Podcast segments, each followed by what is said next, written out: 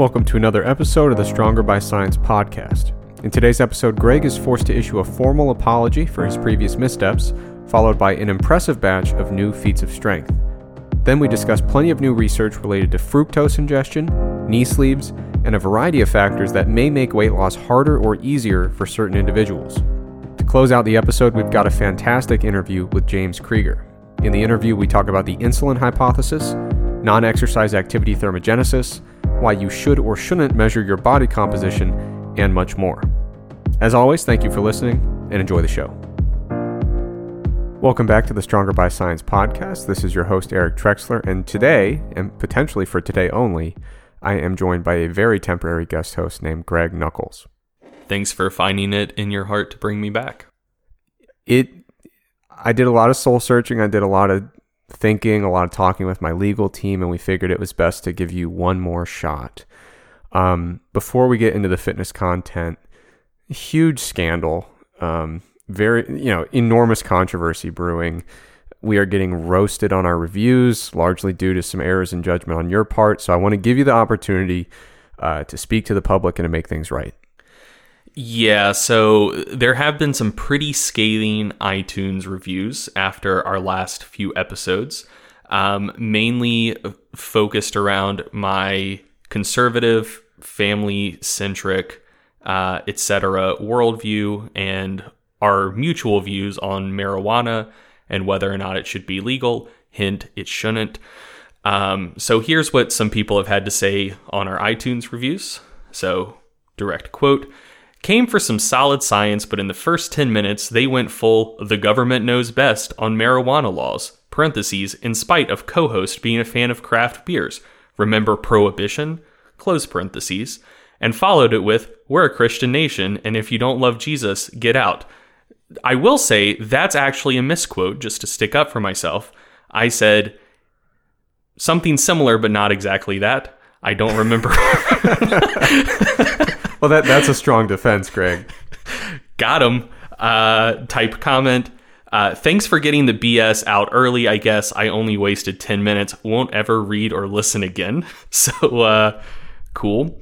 Someone else said, Honestly, I love the science based values you guys provide. However, on the latest rant about the cannabis issue and the whole bullshit Christian views, we had to unsubscribe with one star. Would have thought science based individuals would use critical thinking about Christianity and government a bit better. Nope, both of you are pretty reformed. I, th- I think that's supposed to be uninformed. Are both pretty reformed and ignorant to the two entities that actually control the mass. I assume that's masses. Uh, one being government, the other used as a tool for restraint. And finally, well, short- if I could interject, if they're suggesting that I think they're talking about Mass, the monthly research review. I think they're suggesting that we we are just kind of Or- puppets. or maybe mass the thing which one would cultivate. I don't know. I mean, there's a, there's multiple layers to that review. I think this person's saying that we need more government and religion to get big. Probably. I mean, we recently ran the episode with Ben Pollack talking about the roots of physical culture in the West being muscular Christianity. Mm-hmm. Maybe this guy's just a physical culture enthusiast. Might be. Anyway, last review, short and sweet. Weed is one thing, uh, but statement if you have a problem with the laws of this country, you have a problem with Jesus. That's actually what I said. So this, this reminded me. I didn't say if you don't love Jesus, get out. I said if you have a problem with the laws, you have a problem with Jesus. Get out may have been implied, but it wasn't directly stated. Yeah. Uh, anyway, this person says that statement is ignorant and culturally incompetent. So, just to address all of this, um, I could get defensive, and I feel like I would be very much within my rights to do so because this is yet another example of conservative opinions being censored. Uh, you may say, well, Greg, that's not exactly censorship. You still have a podcast that you're putting out to tens of thousands of people. Uh, but I would say it's essentially censorship because people are publicly disagreeing with me, which is essentially censorship, and I think might be a violation of my First Amendment rights. Um, It's definitely unconstitutional. Right. So, uh, yeah, I mean, I could get defensive. I'd be very much within my rights to do so. But I will be a bigger person and read a statement. Uh, I want to be clear. I'm not admitting fault. Um, I was advised by my lawyers to not do so uh, because the forces of evil in this country might try to further silence my conservative viewpoints. But anyway, here's my statement, which I hope will clear everything up. Here goes. I am not at all sorry about what I said, but I regret if, if it hurt anyone's feelings. So uh, I hope that clears the air, and we uh, we should be good, right? I think I think we should be good. Um, I just don't know what it's going to take, Greg.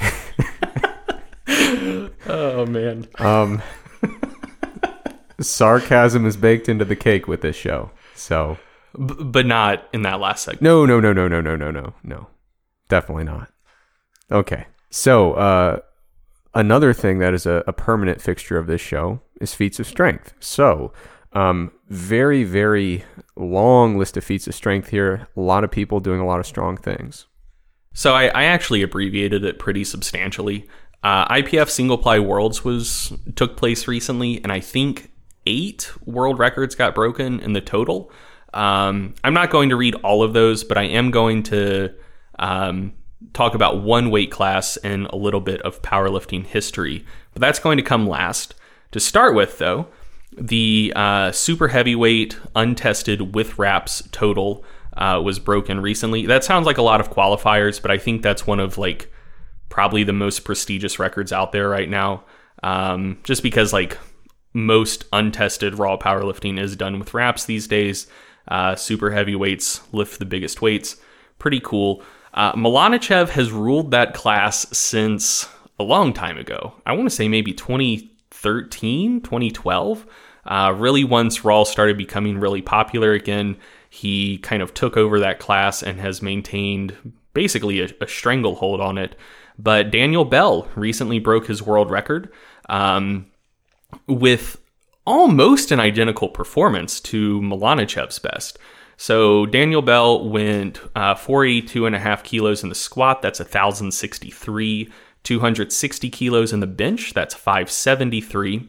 And 400 kilos in the deadlift, which is 881 for a total of uh, 1,142 and a half kilos or 2,518.7 pounds. Like I said, that was a nearly identical performance to Malanichev. Malanichev squatted two and a half kilos more, but uh, Daniel Bell benched five kilos more. So he beat his total by two and a half kilos uh, with an identical deadlift. Regarding the deadlift, it was somewhat sketchy, and so I've I've seen some level of controversy about the performance. To my eye, it looked like he locked out his deadlift, and then like his grip started slipping, so the bar started getting lowered. Um, and it looked like he got the down command before that started happening. And I mean, you know, the rule is you have to lock it out and get the down command. So it, it wasn't it wasn't a picture perfect deadlift, but I mean, to my eye, he got it up, looked like he got a full lockout. I'm personally happy with it. People are entitled to their own opinions. Not when it comes to marijuana, but when it comes to to lifts. Um, another very prestigious uh, super heavyweight record was broken recently. That's the IPF single ply world record. Uh, Blaine Sumner has done it again. He is basically the god of single ply super heavyweight lifting. Uh, broke his own world record, which he previously set back in 2017. Squatted 495 kilos, which is a little bit over uh, 1,091 pounds. He benched 425 and a half kilos, which is 938. Uh, he has previously benched more in a bench only meet, but I think that might be the heaviest full meet single ply bench ever. Um, and he deadlifted 355 kilos, which is 782 pounds, for a total of 1275 and a half or 2812. Um, so that's obviously super impressive. He's still the only person to ever total 2800 in single ply. He's now done it twice. No one else has ever done it. He is an absolute beast in that class. Um, and then, so moving on from competition to Instagram, which might be what really matters. Uh, one of my Instagram followers sent me a video which uh, the lift itself was impressive, and then I saw how much the guy weighed, and it became st- stupidly impressive. Uh, so a Turkish guy, Mohammed Raisi, R A E S I.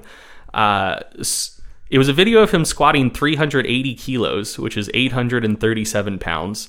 Uh, the lift itself was a little sketchy. It looked a little bit high, and the spotter touched the bar slightly through the sticking point.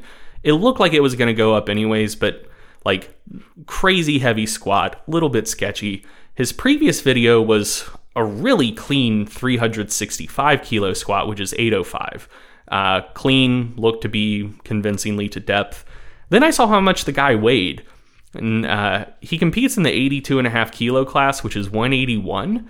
And uh, the current world record in that class is uh, 788 by Tom Callis, set, I believe, in March of this year. Um, and so, like, both of those lifts would break the world record. The kid's only 22 years old, I believe. Um, and I looked him up on Open Powerlifting, and he only has one meet in the archive. Uh, I think he may have competed more, but Open Powerlifting may not have them in their archive yet. But he only has one recorded meet on there. Uh, and he squatted 738 and a half or 335 kilos earlier this year, I think in, in like August or something. Um, so, I mean, he looks clearly good for 800 and maybe comfortably over 800. Um, and seems to be improving very, very quickly. So, another recent video of his, he was deadlifting 325 kilos, uh, got it cleanly. His best in a meet, I think, is 295. So, this is a kid to look to look out for. Um, like I said, he's young. I think he's he's only 22. He currently has the number 11 squat in a meet uh, in that weight class. Looks like he's going to break the world record at some point, uh, and seems to be improving very, very rapidly. So uh, Mohammed Raisi, it's a, a guy to to look out for. And then uh, the the news story I would say from the IPF Single Ply World Championships is that uh, Kjell Bakkelund won the 74 kilo class. The reason that is news is because of the person he beat. So he beat uh, Jaroslaw Olech, and that is uh, amazing. So Bakkelund has been competitive the last couple of years, but hasn't been able to topple Olech. Um, Olech is like 44 or 45 years old.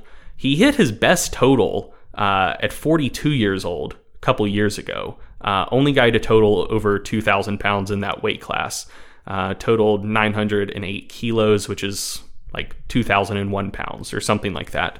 Um, but he like he seems to finally be showing some effects of aging.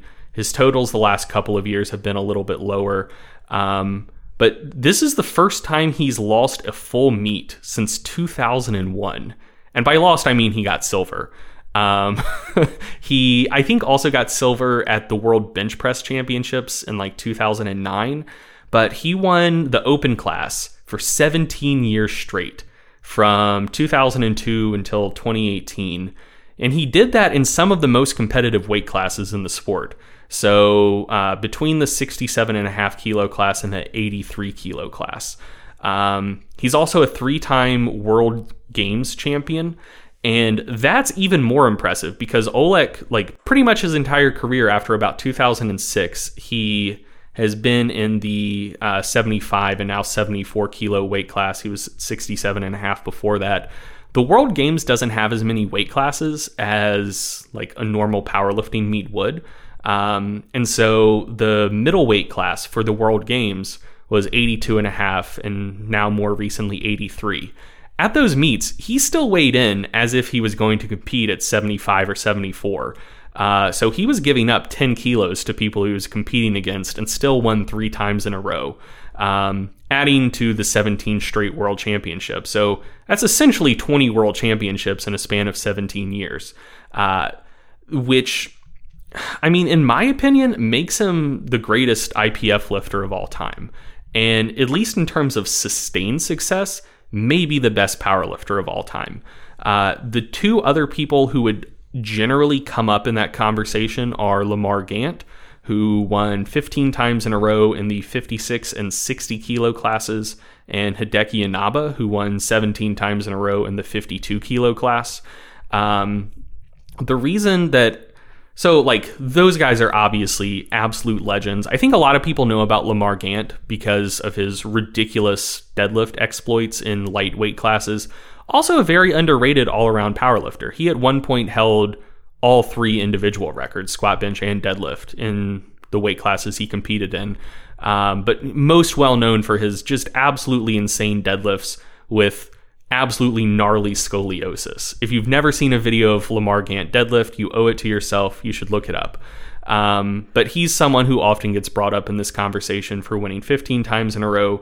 And Inaba previously held the record for 17 world championships. Uh, Olech tied that. He didn't beat it since Bakkelund beat him this year, even though he may come back and win next year. Who's to say? Um, but in my opinion, Olech's accomplishments are a little bit more impressive because one, powerlifting is just a way, way bigger sport now than it was then. Um, it's, I mean, I don't know the numbers right off the top of my head comparing current numbers in the sport to the early 80s, but I feel like there have to be at least five or tenfold more people in the sport. So he's competing against a deeper talent pool, uh, and he also did it in more competitive weight classes. Like Inaba was absolutely impressive. I think his best total in the 52 kilo class is still like top three or top five all time, which is awesome. Um, but there also aren't that many full grown adult males who weigh 52 kilos. That's 114 pounds. Uh, the 67 and a half kilo class, the 70, the uh, 75 kilo class, now the 74 kilo class, those are all really competitive, especially the 75 and 74. Um, so Olech won 17 times straight against, you know, a deeper talent pool and in a more competitive weight class. So not to take anything away from those other guys, but in my opinion, Olech is probably the best single ply lifter ever, at least in terms of sustained success. Uh, and the reason I'm going on and on about this so much is I feel like he doesn't have the name recognition and respect that he deserves. Like when when the goat conversation comes up, uh, you'll often hear Gant and Inaba come up. Uh, you'll often hear Ed Coan mentioned. Um, there there are several other people who may come up in that conversation if it is bandied about you very, very rarely hear anyone bring up Olech, um, which I think is absurd. Like his body of work speaks for itself. And so, you know, I'm sure he'll be back.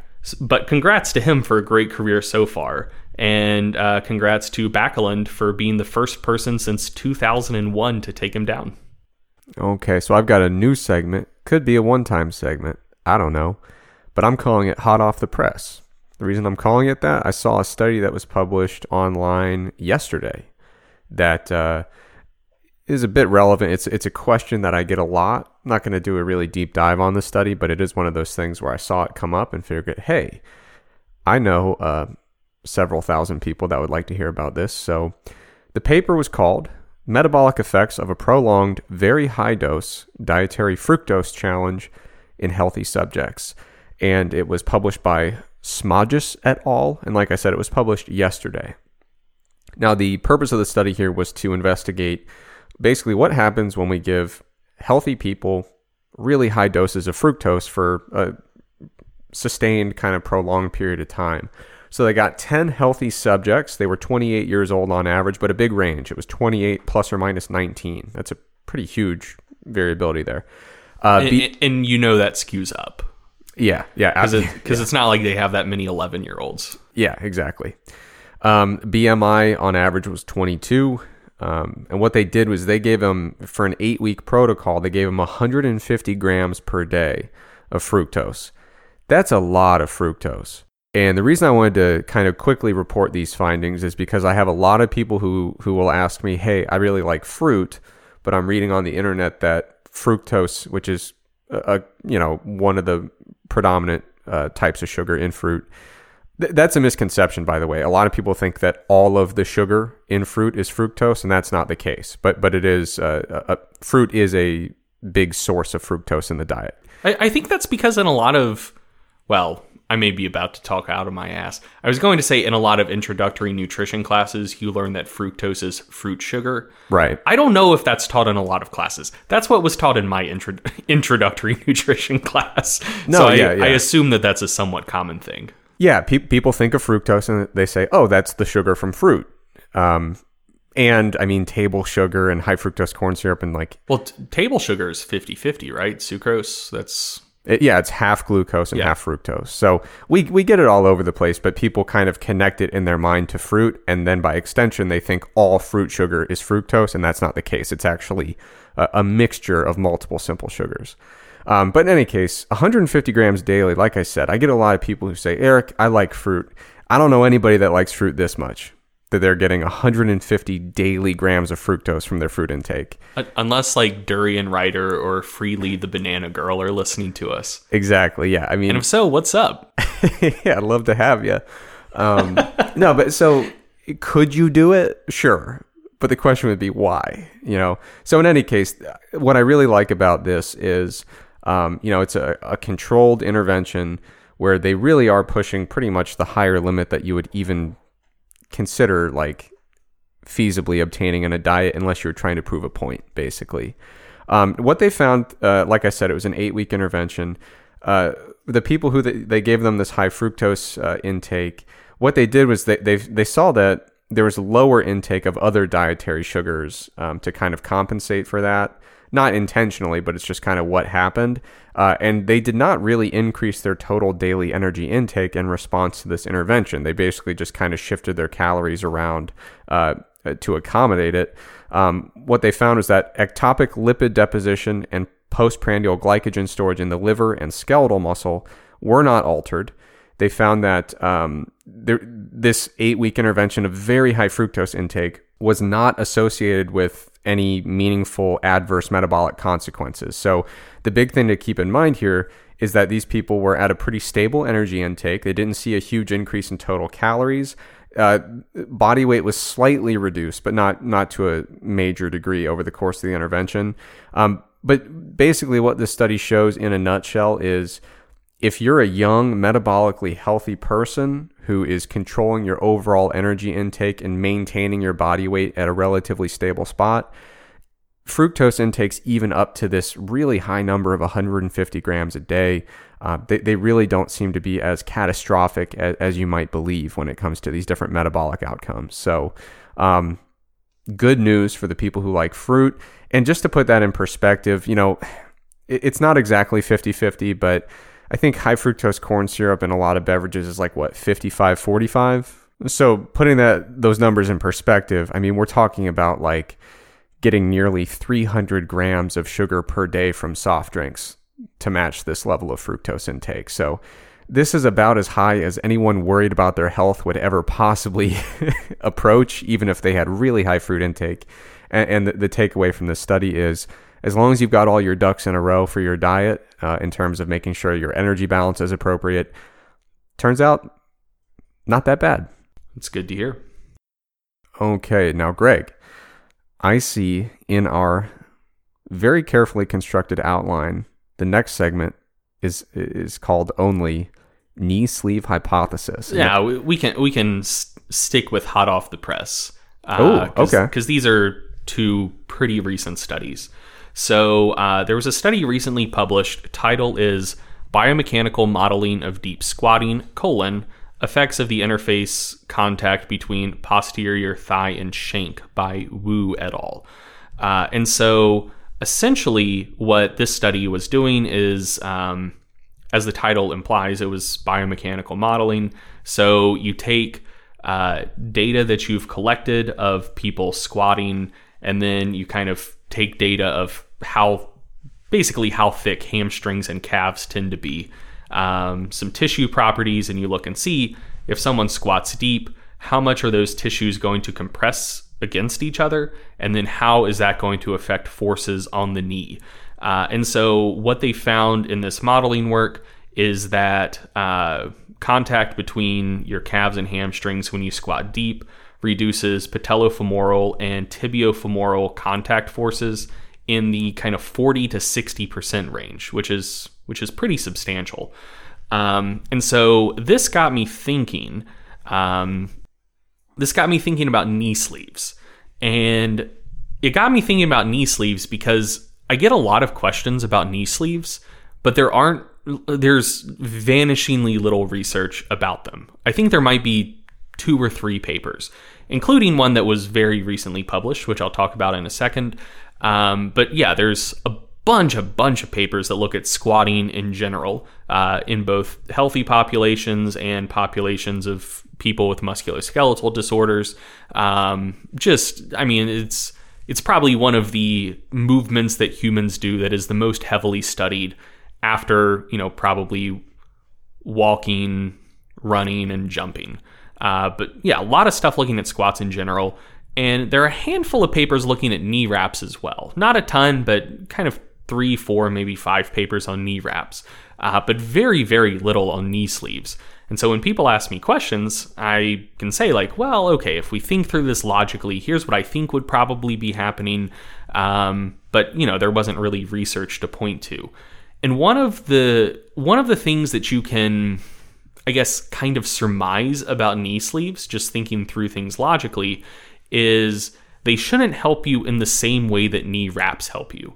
So knee wraps are they're super tight and they're elastic and when you squat down, uh, as the material stretches, it stores elastic energy and it can actually exert a knee extension moment to like actively help you stand up out of the bottom of a squat.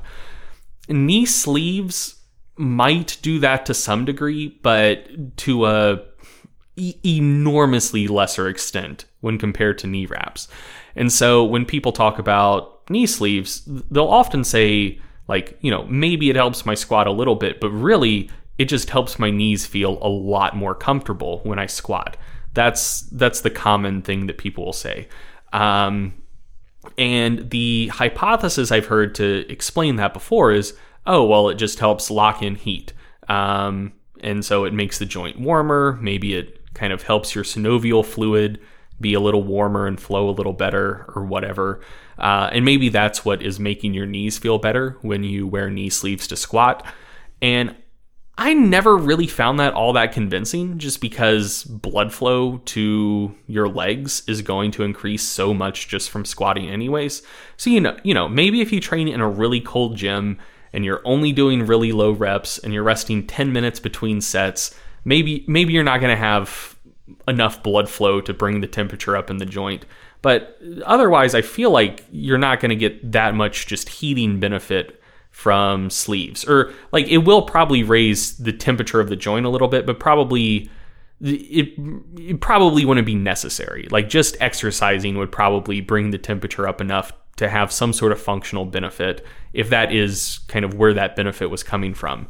Uh, but seeing this recent paper made me think that maybe what's actually going on is knee sleeves also affecting um, patellofemoral and tibiofemoral contact forces. And I'm primarily interested in the patellofemoral contact forces here because uh, when you look at the forces on the knee joint in the squat, really, if you have healthy knees, for the most part, like things should be fine. Um, but there's some research suggesting that the patellofemoral contact forces in the squat are are possibly high enough that they could cause uh, degenerative changes to the um, retropatellar cartilage, um, which you know probably not something everyone needs to be worried about. Probably not particularly scary, but something that could potentially be a problem for some people. And so, one of the things you know if you squat with knee sleeves is they do kind of like bunch up behind your knees a little bit. And so, in effect, they would be adding to kind of what you get from hamstring calf contact. Uh, so if the the contact between your hamstrings and calves can reduce um, patellofemoral contact forces, adding knee sleeves into the mix might actually magnify that to further reduce uh, contact forces within the knee joint during deep squats. And so that is that is now kind of my working hypothesis for why uh, a lot of people just you know self-report that their knees feel a lot more comfortable when they squat in sleeves to me at least that seems like a more plausible mechanism than you know just the knee sleeves heating the joint up um, and there's maybe slight support for that R- really it, really this is just validating uh, things that people have been subjectively reporting for a long time but there was another recent study hot off the presses uh, called acute effects of knee wraps slash sleeves on kinetics kinematics and muscle forces during the barbell back squat by Sinclair and colleagues. Um, and in that study, basically, they found that um, wearing sleeves didn't really affect uh, kinematics of the squat to any meaningful degree, which is what you should expect because they aren't actually actively aiding in knee extension uh, really to any meaningful degree. However, uh, perceived comfort and perceived stability were greater when people wore knee sleeves on average than when they squatted without sleeves. Um, and not so much the stability, that's probably just joint compression, but the the perceived comfort, um, you know, that that matches what people have been self-reporting for a long time.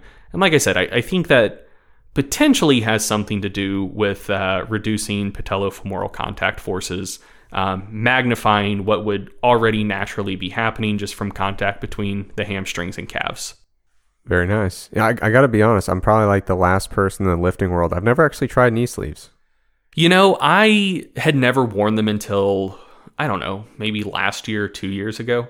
Um, I was never going to buy them, uh, but then SBD and A7 both sent me some free pairs. Thanks, guys. Uh, they're both awesome. I like them a lot. The first time I wore them, I hated them. Uh, I'm like, I'm I'm weird about touch, and I don't like things to be sticky. Basically, um, like that. I think that bothers me a lot more than most people. And so, like, when my knees would sweat when I was wearing sleeves, I really, really just did not dig that feeling. Um, and so the the first time I wore sleeves, I don't think I wore them again for like another two and a half months. Um, but then I was like, ah, I'll give them another shot. People seem to like them. Maybe I just need to get used to them. Um, and like, yeah, it's not a night and day difference. If I forget to bring my sleeves to the gym, I'm not going to catastrophize it. Like, I really don't think they affect my performance at all. Uh, but yeah, I mean, they do kind of make my knees feel nice and and I don't have knee pain. Like I have uh, to this point in my life, my knees have pretty much been bulletproof, which is nice. Uh, except the time when I was playing football and caught a helmet to the side of my knee and tore my MCL. Uh, but otherwise, they've been good in terms of like dealing with lifting stress.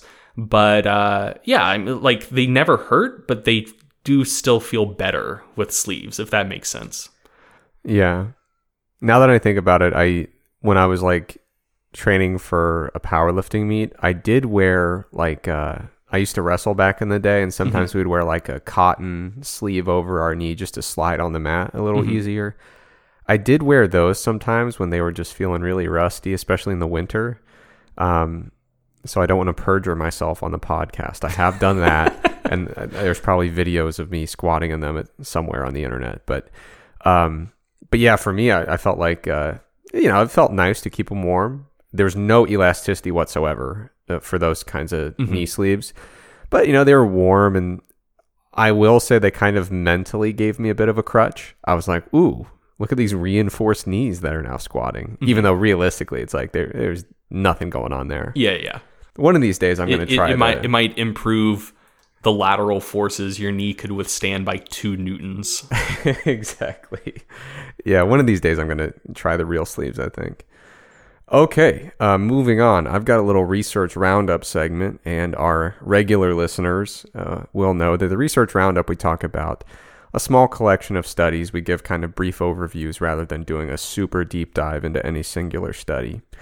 And I've got a themed research roundup here, and the theme is there's a lot of variability when it comes to how easily someone can lose weight. You know, some people have a tremendous amount of difficulty with their weight loss some people find weight loss to be a fairly straightforward and easy process.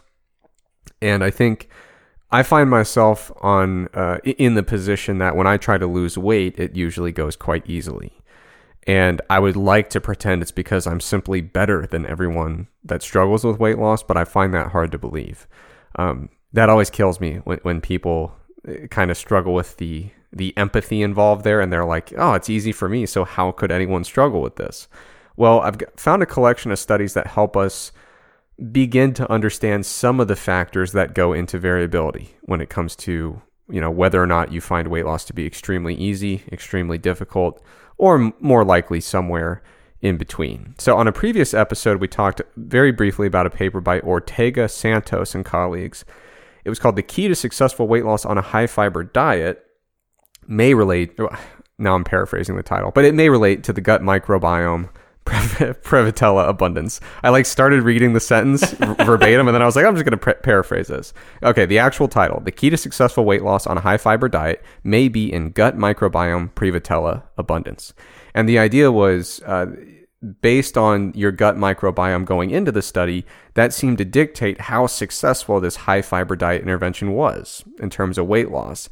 And that kind of piqued my interest in keeping an eye on the literature for studies that also seem to indicate like what are some interesting things that might uh, relate to variability with weight loss outcomes. So, a uh, recent study by Hollstein et al. I'm going to read the title with the actual words this time. Metabolic response to fasting predicts weight gain during low protein overfeeding in lean men. Further evidence for spendthrift and thrifty metabolic phenotypes. So, the idea here was to look at the response to a 24 hour fast and see if that was predictive of how readily people gained fat when they were overfed for a six week period. Um, so they had seven lean men that participated in the study. That's a small number, especially for a study with only one group. Um, but you're going to see why that is uh, shortly. Uh, so what they did was they they measured their metabolic response to a 24 hour fast, um, and then they put them on this six week overfeeding diet it was uh, 150% of their energy needs, but it was a very low protein diet. It was only 2% protein, very, very low. Um, so that, that is a caveat to keep in mind. This is not necessarily a typical diet, but I don't think it necessarily confounds the, uh, the conclusions that I would take from the study. Um, one thing to keep in mind about this study is that it was super well controlled. So I mentioned they had seven people that actually like you know enrolled and completed this thing. Um, they were admitted to an inpatient unit for 76 days. So 76 days in an inpatient ward here. And just keep that in mind when you look at studies like this. Like, if I'm away from my home for 10 days, I go nuts because my home is designed the way I want it to be designed. Everything's set up the way I like it. It's my place where I'm comfortable and productive. Imagine enro- enrolling in a study like this and just being like, ah, 76 days, I'm going to go stay at this metabolic ward. Yeah, th- that's wild. That sucks. Yeah. So, huge thank you to the people that actually volunteer for these kinds of studies. It's really, really important. Did they say how much the subjects were paid? I, I don't think so. I remember around the time I was in high school, uh, NASA was recruiting for a study where um, it was it was basically going to be, I believe, a 60 day bed rest study and they were going to pay participants, I believe, 20 grand for it. Um, Whoa. Yeah. And so uh, that was my graduation plan if I didn't get into college. um, but the the reason the reason that's relevant is uh, man, I think it took them three years to recruit for that study, even dangling twenty grand in front of prospective participants, which like I mean, there are a lot of people who could really use 20 grand who are unemployed. Mm-hmm. And keep in mind, like, I graduated in 2010. I first saw the ads in 2009. That's when a lot of people were still out of work after the financial crisis. Big time. And, uh, yeah. And like I said, I'm pretty sure the study was 60 days. I'm going off of memory. Uh, I haven't revisited this since probably 2011 but I want to say it was 20 grand for 60 days and they had a hell of a time recruiting for it. So, man, they must have had quite the carrot to get people to stay in that metabolic ward for 76 days in this study. Yeah, and I don't recall the number off the top of my head, but I do remember seeing that their enrollment period spanned a number of years. Yeah, that they did report that. That makes a lot of sense. Yeah. Um, which is crazy because like you know the, the typical study in exercise science it's like hopefully we can get our recruiting done in two months you know what i mean yeah Now, to measure metabolic rate, they used one of these really cool metabolic chambers. It was like a whole room uh, wh- where they can measure your energy expenditure. They can also measure things like spontaneous physical physical activity, which they they measure using radar sensors, and they can even get really sophisticated indices of your sleeping metabolic rate and distinguish that from your waking metabolic rate. So um, this is the type of study where it was just absolutely incredibly well controlled. They spared no expense. So so the data are are really quite reliable. Obviously, the trade off is the small sample size. Um, they even went so far the the participants were videotaped daily while they ate their meals and then they reviewed the videotapes to make sure that they consumed exactly what they were supposed to and then they took uh, direct measurements of calories from their nutrient intake, but they also collected uh, feces and urine and measured the energy content of their feces and urine at, at you know key spots throughout the study uh, to try to at least quantify some of the energy loss um, due to incomplete absorption of calories. So very very thorough, very tightly controlled. The results of the study uh, during the 24-hour fast. Total daily energy expenditure on average decreased by about 160 calories per day. During the overfeeding period, they gained on average 3.8 kilograms. But the really interesting findings here were in the correlations. Okay, so what they found was some people, relative to the average, had smaller reductions in energy expenditure during fasting. Um, so basically, when they were exposed to fasting, they, they their energy expenditure didn't drop as much as the others, and those are the same people that had less weight gain during the overfeeding period. So they were less able to kind of downregulate energy expenditure during the famine or the fasting period, but they were also less able to store a bunch of energy during the feasting period or the overfeeding. So these people are are pretty well equipped to successfully lose weight. When they go on a weight loss diet, they don't see, you know, a large degree of metabolic adaptation to slow them down, and when they try to overfeed, they're generally unsuccessful if they're trying to, you know, intentionally put on weight. So if you're someone who we talked about this last episode considers yourself a hard gainer, this might be the phenotype that that describes your general metabolic activity. So you might do really well when you try to lose weight and you find it to be fairly uh, easy, not a lot of friction there. But when you try to overfeed to intentionally gain weight, your body might really ramp up its metabolic rate uh, and make it difficult for you to lose or to, to gain weight when you're trying to. Now, the inverse of that, some people had a pretty large reduction in energy expenditure during the fasting period. So basically, these are the people who would say, I caught the metabolic adaptation and I got it bad. You know, they, they go on this weight loss diet, big reduction in energy expenditure, and they struggle with weight loss. These were the very same people that during the overfeeding period, um, they, they more easily gained weight. Um, so these are people who are extremely well equipped to deal with feast and famine cycles. So, like, you know, now many of us are fortunate enough that we don't have to really seriously worry about food security. You know, generally speaking, you know where your next meal is coming from. Um, and, and that's a, a very fortunate place to be in. Obviously, not everybody's in that position, but, uh, you know, especially in, in fairly wealthy countries, that is the case.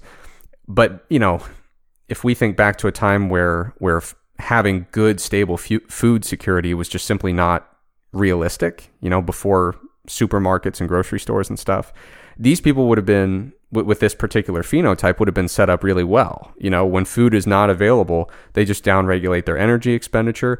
When there's plenty of food around, they easily store fat so they can hold on to some of that energy for later. So these are people who are probably likely to struggle with weight loss and say, I don't know, I, I, I did reduce my calories, but it's not working as well as I thought it would. Um, the only upside to that is if these people were trying to bulk up, they probably have a pretty pretty easy time doing it. Now, we can't necessarily infer that they would necessarily have a really favorable response in terms of how much of that weight gained was muscle and how much was fat. But, you know, these people certainly wouldn't consider themselves hard gainers in the sense that they try overfeeding and they just can't get the scale to budge upward.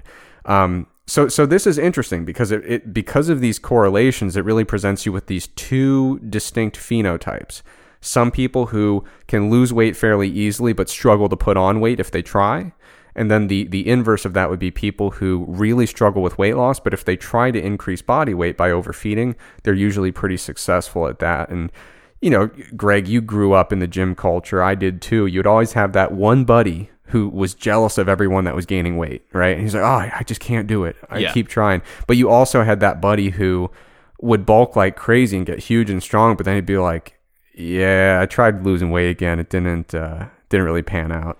I was that buddy.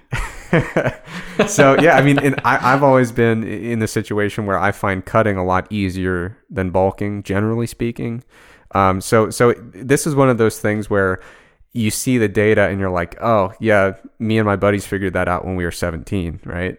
But but it is nice to see this really well controlled research showing that these these differential responses to under underfeeding and overfeeding are indeed correlated, and it gives you some hope if you're. I'm I'm operating under the assumption that every human being in the world wants to be both enormous and shredded at the same time, uh, and I refuse to accept that I might be wrong with that assumption.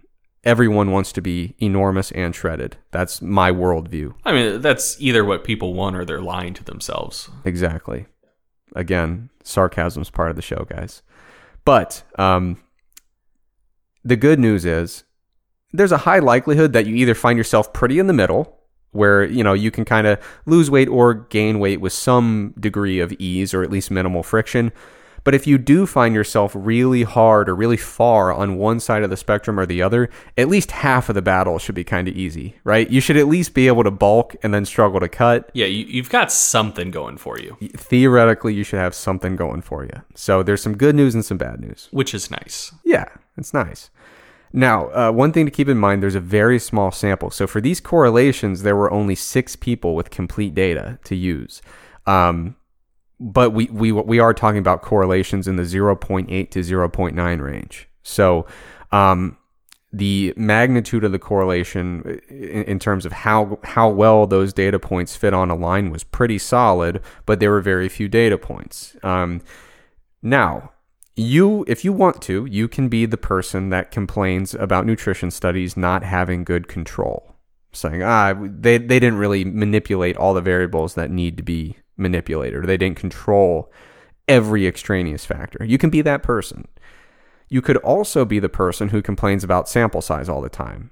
Say, oh, 12 people. What am I supposed to do with that? But you can't be both. You know, you have to either embrace, like, okay, this was a very small study, but wow, kudos to them for really controlling everything. This is valuable. But like, it always kills me when people see the big studies with minimal control and they're like, ah, useless. They didn't control it. And then they see a small study like this and they say, six people. Why would I care about that? I mean, th- there is a, a third type of person with a very different criticism that very much applies to this paper. What would that be? They didn't even try to keto adapt them. and if they did, 76 days isn't anywhere near long enough. Yeah, that that is that is the third group, and you're just you're just trying to completely completely submerge the podcast. We we've done two enormous segments on keto, and we've always presented very fair viewpoints on it. And you choose to come in with a cheap shot like that and just invert the entire operation. I mean, I, I'm assuming those people don't listen to our show. Yeah, probably not. But uh, this is just one more thing to add to the Greg Nuckols apology list. Greg is going to get a. We're going to have the lawyers draft up a, another statement for him to read on the next show, maybe. I will repeat my previous statement. I'm not at all sorry about what I said, but I regret, and this is the key word, if it hurt anyone's feelings. Correct. No fault admitted. So uh, the, the thing I would implore readers to do is when you see a study, don't just immediately say, unless there's 300 subjects that all lived in a metabolic ward for six months, I'm not interested. You, you, you gotta you gotta give some. Uh, you got to budge a little bit on in one direction or the other. So I, I think this is a great example of a study where we said, you know what, sample size is small, big deal. We're going to control everything tightly and get some really solid observations. And I, I think it's a really valuable study for that. Um, so that was just one of the studies I wanted to discuss. Like I said, the, the other ones I'm going to speak about in a little bit less detail. And the reason for that is because I'm about to very cautiously tiptoe outside of what I would consider my area of expertise. And the further I get away from that area, the less I generally speak. So I'm going to wade into waters in which I do not belong and uh, very cautiously share some results. So, recent study by Buckland et al. The study is called Women with a Low Satiety Phenotype Show Impaired Appetite Control and Greater Resistance to Weight Loss. And so, for this study, um, obviously the sample was all women, and they looked at something called a satiety quotient. Um, and there, there are a few different ways to uh, operationally define satiety quotient, but the general idea is they are quantifying the degree to which individuals feel sated or satisfied in response to a meal. So they'll they'll see before a meal how hungry are you or what is your motivation to eat right now in a numerical scale. They'll give a standardized meal, they'll measure it afterward, and they're basically saying who who really has a big impact in their motivation to eat in response to this meal. And some people with a high satiety phenotype they eat a meal, they're totally satisfied, low motivation to eat afterwards. Some people, they're a low satiety phenotype. Even after that meal, they're like, yeah, I'll eat more. You know, it just doesn't really move the needle the way you'd want it to. Um, okay, so the uh, the thing to keep in mind here is they they divided them into low and high uh, satiety phenotypes in terms of grouping, and what they did was, like I said, this is a continuous type of variable, and they basically just kind of split the group. So we've talked in the past about how that is an approach people use that in many cases can be limited. You know, when you have a continuous variable and you chop it into a couple groups. Um, but nonetheless, it, uh, you know, there are some instances where it does make the interpretation a lot easier. Um, what they found with this study, to kind of put it all in a nutshell, the results indicated that people with the low satiety phenotype, um, actually experience less weight loss during an ad libitum weight loss program. So there are these they could have been put on one of two weight loss programs spanning about 14 weeks. And what they found was whether or not you were in the low or high satiety phenotype designation actually was uh, relatively predictive of how successful you would be on that uh, future um, weight loss attempt. And so this is a pretty intuitive finding, but it is one of those things where we can bring people in the lab and, and measure some of these things that can be predictive of, you know, how well is this weight loss attempt likely to go. And so this isn't by any means a jaw-dropping revelation in terms of the outcome, but it is interesting to see in laboratory environments that we that we can see this type of variability with responses to similar weight loss programs. That that actually makes a lot of sense. I'm blanking on the name of it. I just remembered. Uh, so there is a gene that people col- colloquially refer to as the fat gene, uh, FTO. Um, and it's like, so no single gene is going to have that large of an impact on uh, like obesity phenotype.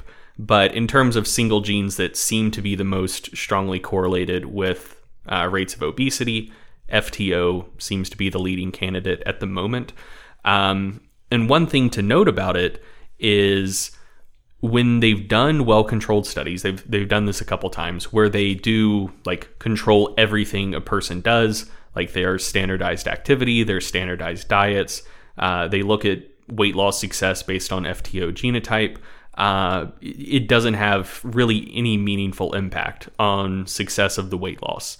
But uh, in like ad libitum, just free living environments, uh, people with that particular genotype do tend to wind up several kilos heavier. And it does seem to have a lot to do with hunger and satiety. So essentially, it doesn't really affect metabolism. Um, like you know, if if you were a robot and could you know stick to a plan 100%, that that particular genotype wouldn't really have any meaningful impact, but it does seem to impact over time people's choices and behaviors because of the degree to which it impacts hunger and satiety. So that that very much ties in with this study. Definitely. Yeah, and and the next study I'm going to talk about kind of adds another wrinkle to this. So the next study is by Yokum and Spice. Uh, Yokum and Stice with a T. I said spice because makes I'm th- everything nice. I'm thinking food. Um, this is a long title. Bear with me. It, it's called uh, Weight Gain is Associated with Changes in Neural Response to palatable, palatable Food Tastes Varying in Sugar and Fat and Palatable Food Images, a Repeated Measures fMRI study. I feel like they needed to workshop that one a little bit. It's too long. I, I got sidetracked in the middle of it. But anyway, that's what the title is if you want to look it up. So the, the idea here is they did a baseline fMRI and then they repeated that two or three years later.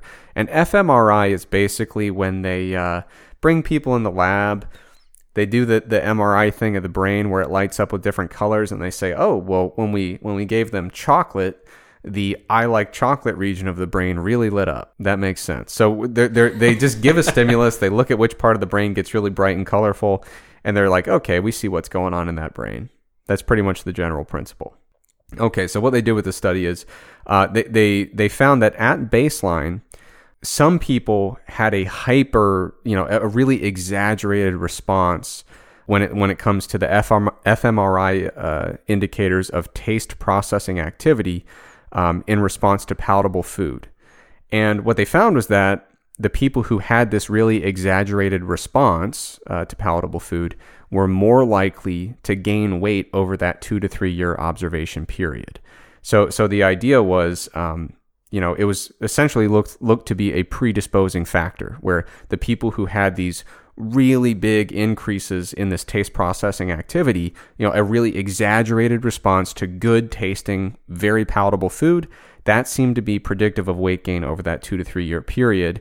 Um, now, they, they did repeat the fMRI stuff after that period, and they found that after weight gain, that re- responsivity decreased.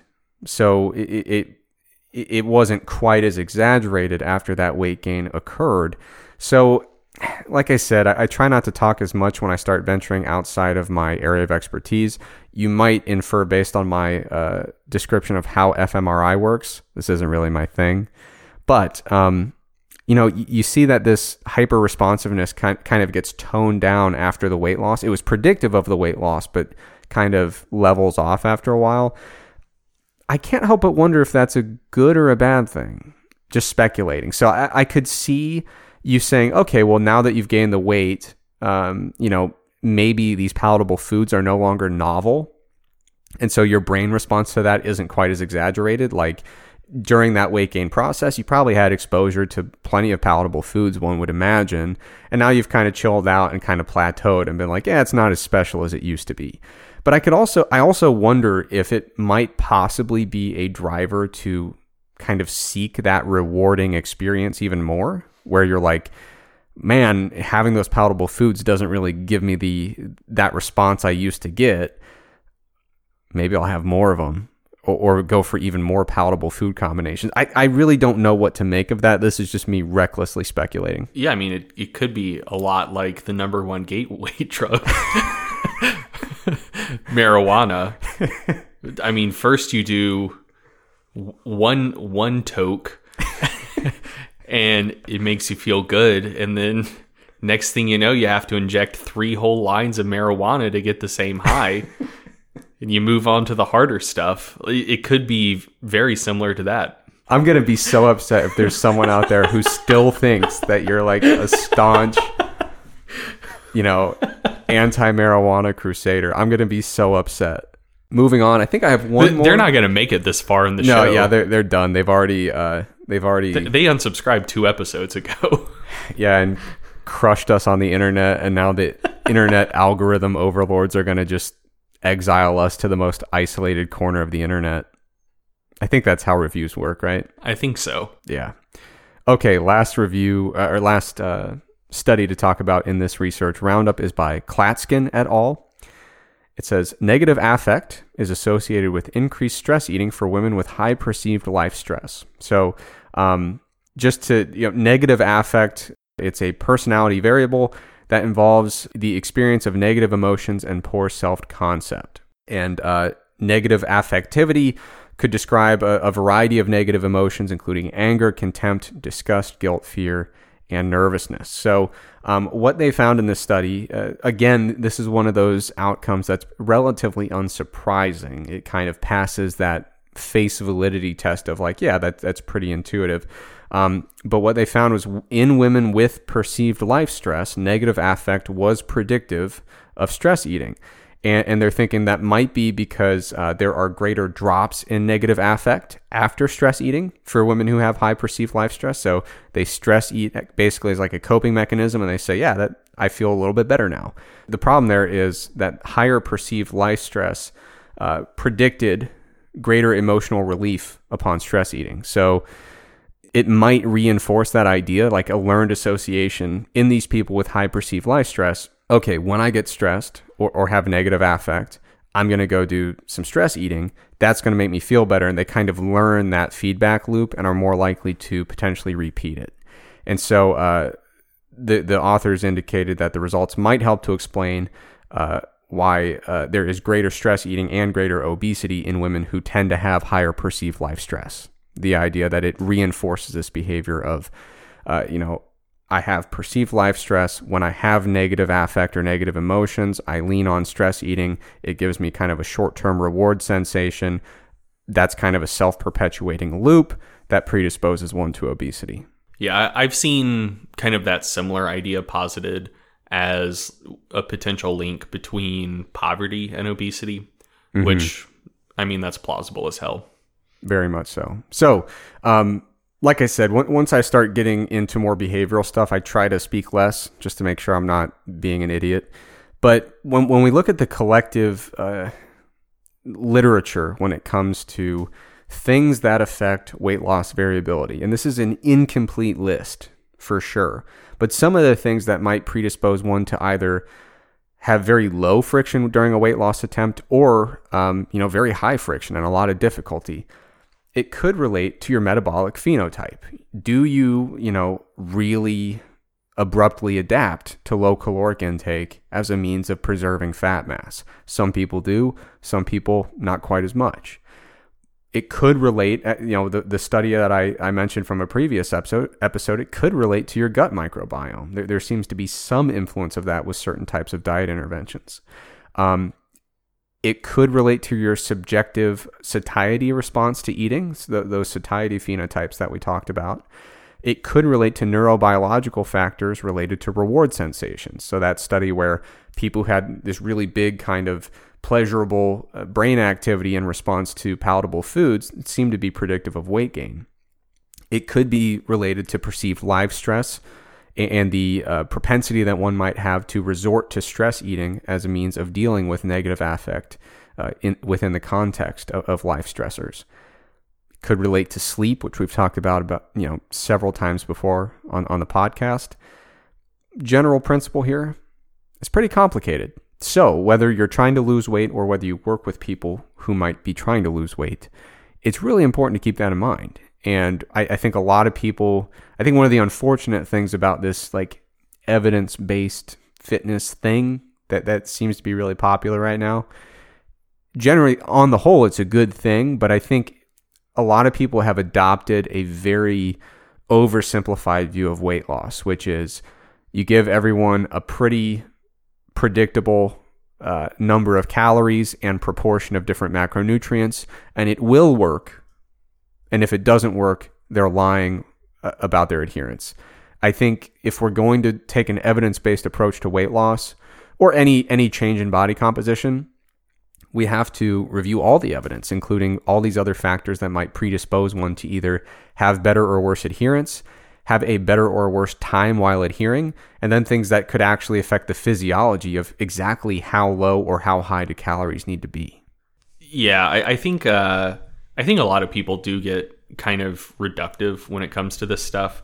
Uh, have you seen the Bob Newhart Mad TV sketch "Stop It"? I think I have. I think I have. So it's a classic. If you're listening to this and you haven't seen it, uh, just Google Bob Newhart "Stop It" or search that on YouTube. It'll come up. Uh, th- this was a sketch from way back in the day where it's essentially uh, a young woman coming to a therapist with, you know, a lot of problems, a lot of things she's dealing with, and his advice for everything is, well, just stop it. Uh, and I feel like that's about as useful as just giving people advice to eat less, move more. Right. Because the thing is, like, yeah, like no shit, that's what someone needs to do, but like that doesn't address why they may be struggling with it. Uh, it doesn't address, you know, potential strategies that they could try to implement to, you know, make eating less and moving more uh, a simpler habit to adopt and stick with. So it's like, it's true, but thoroughly unhelpful. Right. Yeah. And, and that's the thing that I, I try to reinforce. Like, I think a lot of people who would be helping someone with weight loss probably, I'm just playing the numbers here, playing the averages. In aggregate, they're probably people with a pretty nice physique, mm-hmm. generally speaking. You know, if, if you're like a fitness professional who people come to for weight loss, you're probably kind of lean ish. And the, the really important thing to keep, in, or you've gotten very lean at some point, one would think, generally. It's really important if you're someone who has not struggled with weight loss, but you're trying to help clients who do it's really important that you step outside of your own experiences and be evidence based. The stuff is still evidence too. It's it's not just like a macro spreadsheet, but it is evidence. It's really important to step outside of your own personal experience and think why would this be would this client be having a much harder time than I would? Some of these factors relate to adherence, some of them relate to to true physiological differences. Uh, some relate to how they're going to experience this weight loss attempt, how unpleasant or challenging it's going to be perceived on their end, and, and what kind of roadblocks are going to be in their way. And as a practitioner, I, I'm not trying to. Sometimes people talk about these different aspects that affect adherence, and they think you're trying to make excuses for people with poor adherence that's really not what the conversation should be about if you're a practitioner. The whole point is what are our challenges and what are the strategies? These are some of the challenges, and these are things that are going to vary widely. So, when you've got those clients that are really struggling, keep this evidence in mind and start to think about, well, these are some of the potential roadblocks we might be dealing with. What are some strategies to help navigate these? But please don't be the person who's been lean your entire life, is always shredded, and then convinces themselves people who aren't shredded just don't want it bad enough. You know, there there are real differences between people that can describe uh, and explain this variability in weight loss responses. I mean, yeah, that may also not be untrue. Like the they just don't want it bad enough. Because the thing, so I, I'm speaking as someone who has always always struggled with my weight, and like one time in my life when I was dealing with a tremendous amount of just like self-loathing I was like, I want to be lean. Uh, I wanted it really bad, and I lost like 60 pounds in four months. And like the thing is, I think virtually everyone, if you said like, "Hey, I took your family hostage, and I'm going to kill them in three months unless you unless you lose 30 pounds," I think virtually everyone could get it done. But then the question is like, is it reasonable to expect someone to want it that bad? And are you going to judge them if they don't? Because, mm-hmm. like, you know, if you're, let's say you're a professional bodybuilder and you're one of like the five professional bodybuilders in the world who actually makes their income off of competition winnings, then, like, yeah, there's a very clear reason why someone would want it really bad. But, you know, someone who has a busy life and like fitness is just kind of a hobby for them and they want to lose some weight, but like, you know, it's not a life or death situation. There's not a tremendous amount of money on the line if they are able to get lean or not. Uh, then the general strategy of, well, you just got to want it bad enough. It's like they're they're clearly struggling because like, you know, the the amount of the amount to which it rationally matters to them uh, doesn't kind of comport with how much it would suck to achieve what they want to, given the strategies they have. So, like, the your job as a coach is to make it to where like the amount of willpower that they rationally have and the amount that they rationally want it can kind of match up better with the amount of effort they have to put into it via the strategies that you give them. It's a very important clarification. Um, if weight loss is the goal, obviously you you can willpower your way as far as you want to go. Um, if you just said, all right, it's chicken and spinach from here on out. We're to go on seven, 800 calories a day. Carry that in perpetuity. You're going to get very lean and probably not be healthy. You're probably going to run into a lot of issues. But, but absolutely, yeah. I mean, you could, if you wanted it bad enough, obviously, you could make your life absolutely miserable and just go for it. You know, I mean, no one is immune to starvation. So you, you could take as extreme approach as you wanted, and it's the calories in and the calories out still work. But but that's a very important clarification. What what I'm indicating is, you know, you've got one client who runs into a lot of roadblocks. It's important to consider what might be the predisposing factors that are causing these roadblocks to come up. It's just going to make you a better practitioner for for like you said, getting them where, you know, taking the amount of willpower and dedication they have toward that goal and maximizing how we apply strategies to get as much out of that as we can. And yeah, if you've got a client who this is absolutely the only priority in their life and they're willing to do anything, they're going to get lean. It will work. But but the real trick is when you've got that client who is struggling with a variety of different barriers and you're like, I just can't figure out what is making this so hard for them that's where this evidence comes into play. You know, how do they how do they respond to palatable foods? What can we do about that? Do we have to maybe consider the fact that maybe those palatable foods are not going to be part of your low calorie diet plan? Some people can get those treats in there and it's fine. Other people, it just causes them to overeat excessively. You know, the, the cliche one is peanut butter. Some people, when they're dieting, there's just no peanut butter in the house. And that's just the way it goes, you know? Uh, but some people can just have a little bit and, and still maintain a, a low calorie diet and it's fine. So it's a very good clarification. I don't want to discount uh, how important it is to have the focus and the willpower to focus in on the goal and make it happen. Um, but as a practitioner, all this evidence here about these different predisposing factors, it's just more tools in the toolbox that are going to help you get more clients to reach the goals they're they're interested in. Yeah, and it it's it's kind of the same type of type of thing. Like just the observation, oh, you don't want it bad enough, while true, may also not be useful. Correct. Because, because yeah. like, just telling someone that isn't going to make them want it more, you know? Right. Definitely. Okay. Uh, that just about does it for today's episode. But as always, we need something to play us out. So, Greg, I had the tremendous pleasure of being a guest at your Thanksgiving. I know what you're thinking, listener. Thanksgiving was two weeks ago. But Greg's fixated on it. He can't get over it. Clearly, it's his favorite holiday of the year.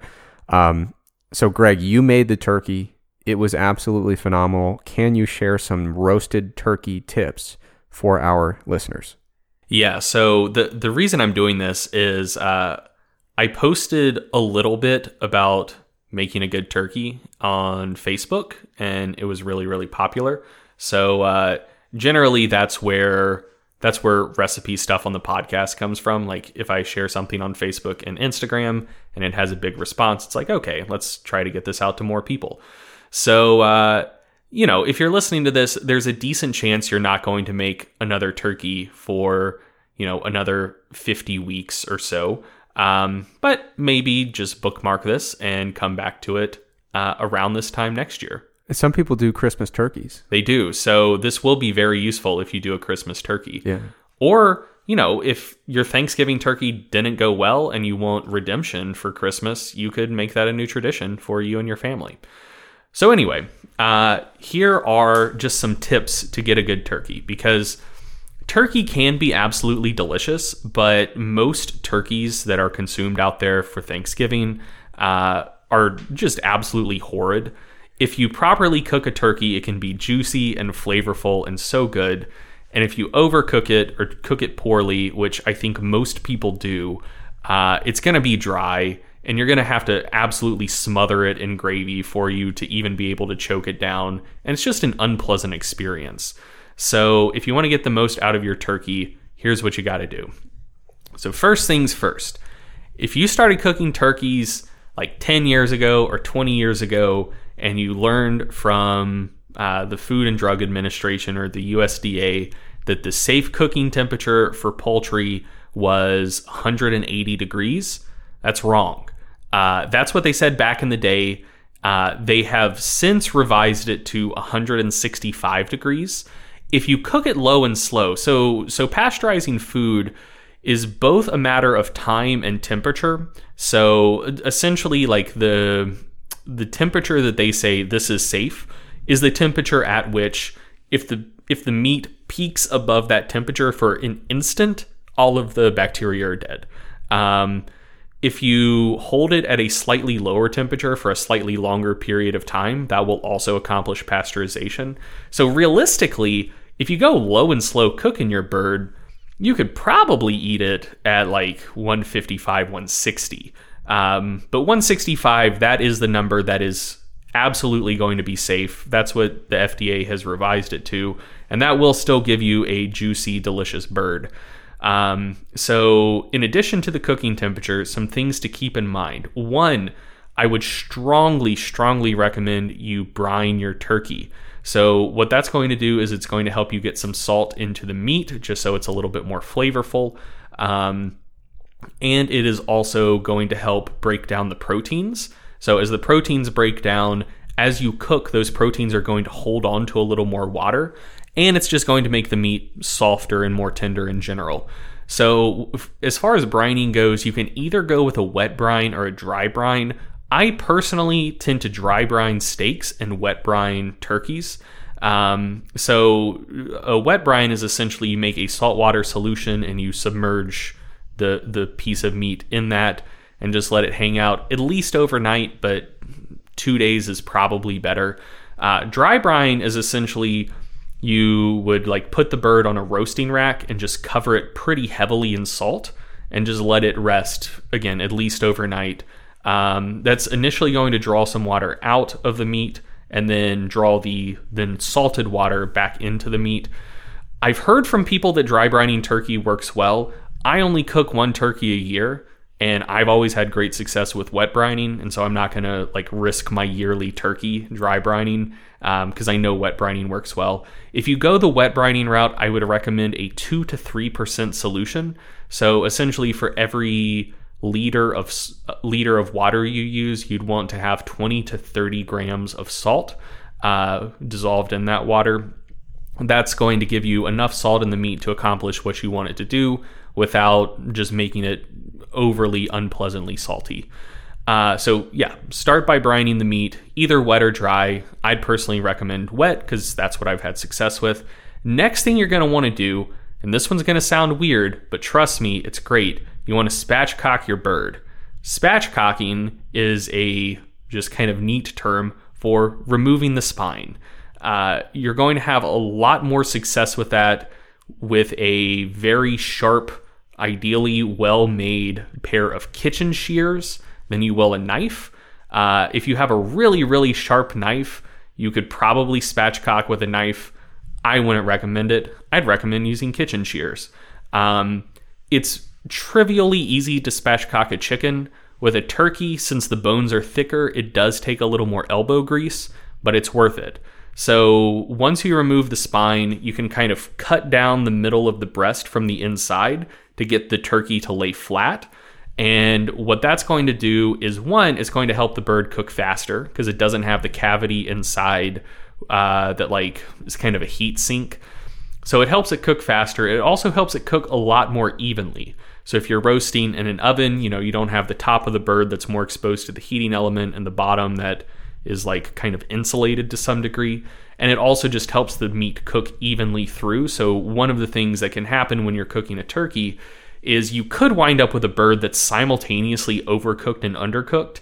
Like the most of the meat is kind of overcooked and then when you get like closer to the middle of the bird, like closer to the cavity, it's still partially raw.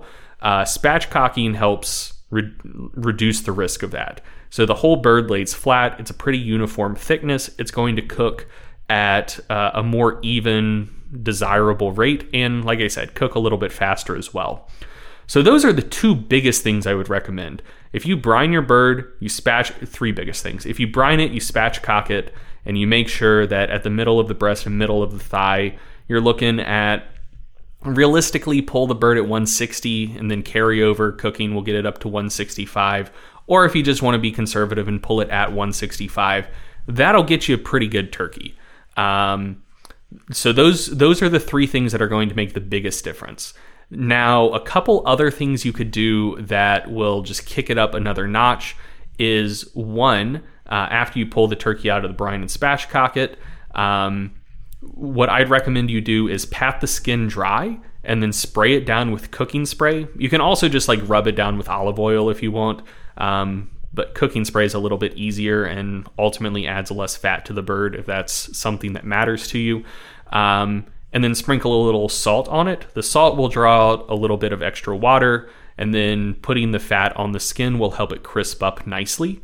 Um, crisp turkey skin is better than soggy turkey skin. Something else that will help with crispy skin is after the bird gets done roasting, once it hits the temperature you want, just very, very quickly crank the temperature in the oven up as high as it'll go. Ideally, put it on broil and just put the turkey in there for maybe three minutes or so. That's going to crisp the skin up really, really nicely at the end of the cooking process. Again, without adding a bunch of like internal heat to the muscles. Um, so that's something I would recommend. And then finally, and this is this is just personal preference, but I'd strongly recommend it. If you have a smoker, if you smoke if you smoke a turkey, it's going to be so good. I mean, smoking most meats makes them better. Uh, turkey itself is on the blander end of birds. Um, so I don't think turkey meat is just inherently quite as bland as chicken, but it is more bland than most other birds. Uh, getting some salt in the meat from brining will help with that, but getting a nice layer of smoke on the outside is its choice. Uh, so I would strongly recommend smoking your bird if you do have access to a smoker. As far as cooking temp goes, um, I have had the most success generally cooking with a pretty low temperature and then again at the end just cranking it up to, to crisp up the skin. So somewhere between 275 and 325 degrees Fahrenheit. Um, that is what I've had the most success with. But just in general, like the the three biggest things that I would I'd say the two biggest things cooking temp, get it up to 165, not 180. Uh, and again, that's Fahrenheit, not Celsius and make sure you brine it either wet or dry. Those are the two tips that will give you the biggest return on investment. The next biggest tip that'll give you the next highest return on investment is to make sure you spatchcock the bird. Um, it's not going to be quite as important as brining or appropriate cooking temperature, but it does make the whole process a lot easier and make sure things cook evenly so you don't wind up with, say, overcooked breast and undercooked thighs. Um, so spatchcocking is really clutch and then just the te- the recommendations of smoking and using the cooking spray on the skin and whatnot. That that I think are is kind of details that will help put a little more polish on the bird. But really, brine, spatchcock, 165 degrees. That's uh, that's where the money is. And I can confirm it was very, very good. So, in about 50 weeks, be sure to check back into this episode. Or if you want to give it a shot for uh, a holiday turkey this year, go for it. Um, and there's probably some transferable skills here when it comes to cooking any kind of poultry, I would imagine. Oh, yeah. Uh, spatchcocked roasted chicken, tremendous. Um, yeah, if, if you if you like chicken and you don't mind spending a little bit more time prepping it, I think we've talked about this on the show before, actually. Uh, brine the chicken, spatchcock it, you know, cook it nice and slow. Uh, it's absolutely delicious. And even if you're trying to go macro friendly and you pick the skin off, the underlying meat is still going to be very delicious and flavorful. Yeah, and so that's an alternative. Um, if you don't want to do, uh, I usually go with like a crock pot turkey for Thanksgiving, but this is a different a different direction if you want to make sure your Thanksgiving turkey is a little bit more like, special. like a crock pot, boneless, skinless turkey breast, right? Yeah, several of them, and I Yeah. put in some chicken broth, and I Of usually course. about eight hours on the low setting would do it. Oh, uh, just one tiny little thing to add. Another further benefit of spatchcocking your turkey is you can make sure you have uh, fresh turkey gravy. So one of the drawbacks of of Thanksgiving in general is if you want to have fresh gravy to go with everything, um, it's tough unless you made turkey stock from your turkey last year that you saved in the freezer because like you know, you make stock from from the carcass of an animal that has been picked, and you don't get that from the turkey you roast for Thanksgiving until you have cooked it already. Uh, and you're probably not going to start the turkey making process or the the um, gravy making process until you've already completely cooked and picked your turkey. So um, a benefit of spatchcocking is then you have the neck that came with the turkey and then also the spine, which has a lot of tendons and ligaments attached to it, a lot of collagen. So while your cookie is tur- or while your turkey is cooking, you can cut that spine up, put it in a stock pot, and make fresh turkey stock while your turkey is roasting. So you can have uh, fresh turkey stock to make gravy with there on the day, which is pretty cool. Very cool indeed. That just about does it for this week's episode, but we still have a fantastic interview. We had James Krieger on, and we talked to James a little bit about the insulin hypothesis, non exercise activity thermogenesis, various types of body composition measurement, and then we just kind of had a general conversation about research and statistics in exercise science. So, James is a good friend of both of ours. It's a really terrific interview. Make sure you uh, hang on and listen to that on the other end of the music.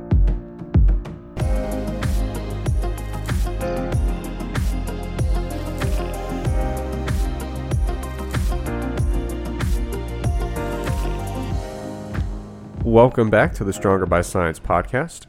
This is your host, Eric Trexler. Today, Greg and I are joined by the great James Krieger. James, how are you doing today?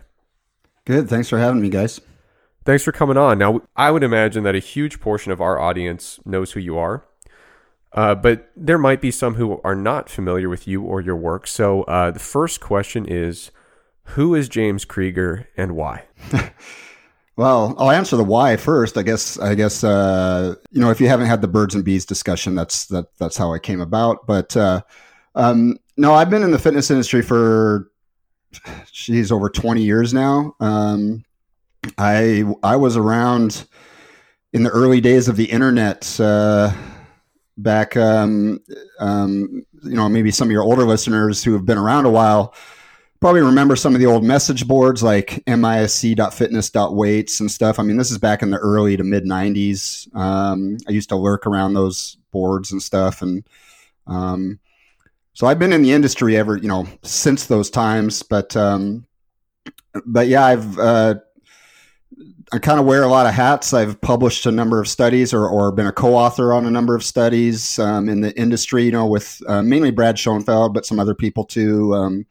You know, mainly resistance training studies, meta analyses, you know, things like that. Um, um, got my own. Uh, I used to be a research director for a, a, weight management program for for Microsoft employees. We had uh, really good success rates, uh, average weight loss of something like forty pounds in three months, and um, that program is still going. You know, even though I'm not a part of it anymore, it's still growing really strong. Um, it's based here in the Seattle area because that's where Microsoft is, but uh, and um, have my own website, Weightology, and um, have things like a research review. I had some online coaching go around. I give talks and stuff. Uh, um, really not a whole lot different from what you guys are doing, you know, because you guys got mass and and you got your you know stronger by science and everything. So uh, no, that's a good point. Um, it it would seem a bit counterintuitive that we would bring a direct competitor on the show unless the intention was largely to make them look bad and, and kind of harpoon their business, wouldn't you think?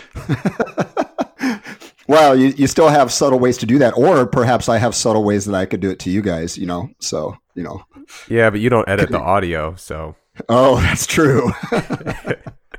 All right. So so James, I, I think that's a, a, nice comprehensive introduction. I've I've seen you speak uh, in in public, and you're a really fantastic speaker. There are a few topics we really want to chat with you about today. They're things you've talked about publicly before.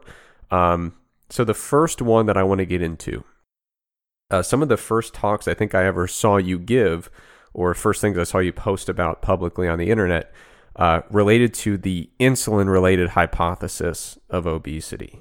Um, and so I was hoping you could give us a first of all, before we get into questions about it, what exactly is this insulin hypothesis uh, for obesity? And, and do you think you could potentially recap your absolutely legendary debate with dangerously hardcore Kiefer on this subject? Oh yes, yes. I, I, I, w- I will totally recap my debate with that uh, Um, I mean, it was a really intense debate, you know, that I had with with Kiefer. So, for those of you who don't know, this is uh, 2015, and and uh, I was invited to speak at the Epic Fitness Summit in the UK, and I was uh, required to debate John Kiefer of uh, I don't know, he had some carb backloading thing, I don't know, um, and I mean, I just have to say, I, I, did such a good job in that debate that uh, he didn't even show up before we even started. And that's how good of a job I did. So, um, so there's always a lot of Kiefer jokes that, uh, yeah, he, he, but that, but honest to God, he did not even show up for the debate. He, he, his claim was that he missed his flight or, or and all the other flights were booked or something like that. So I was given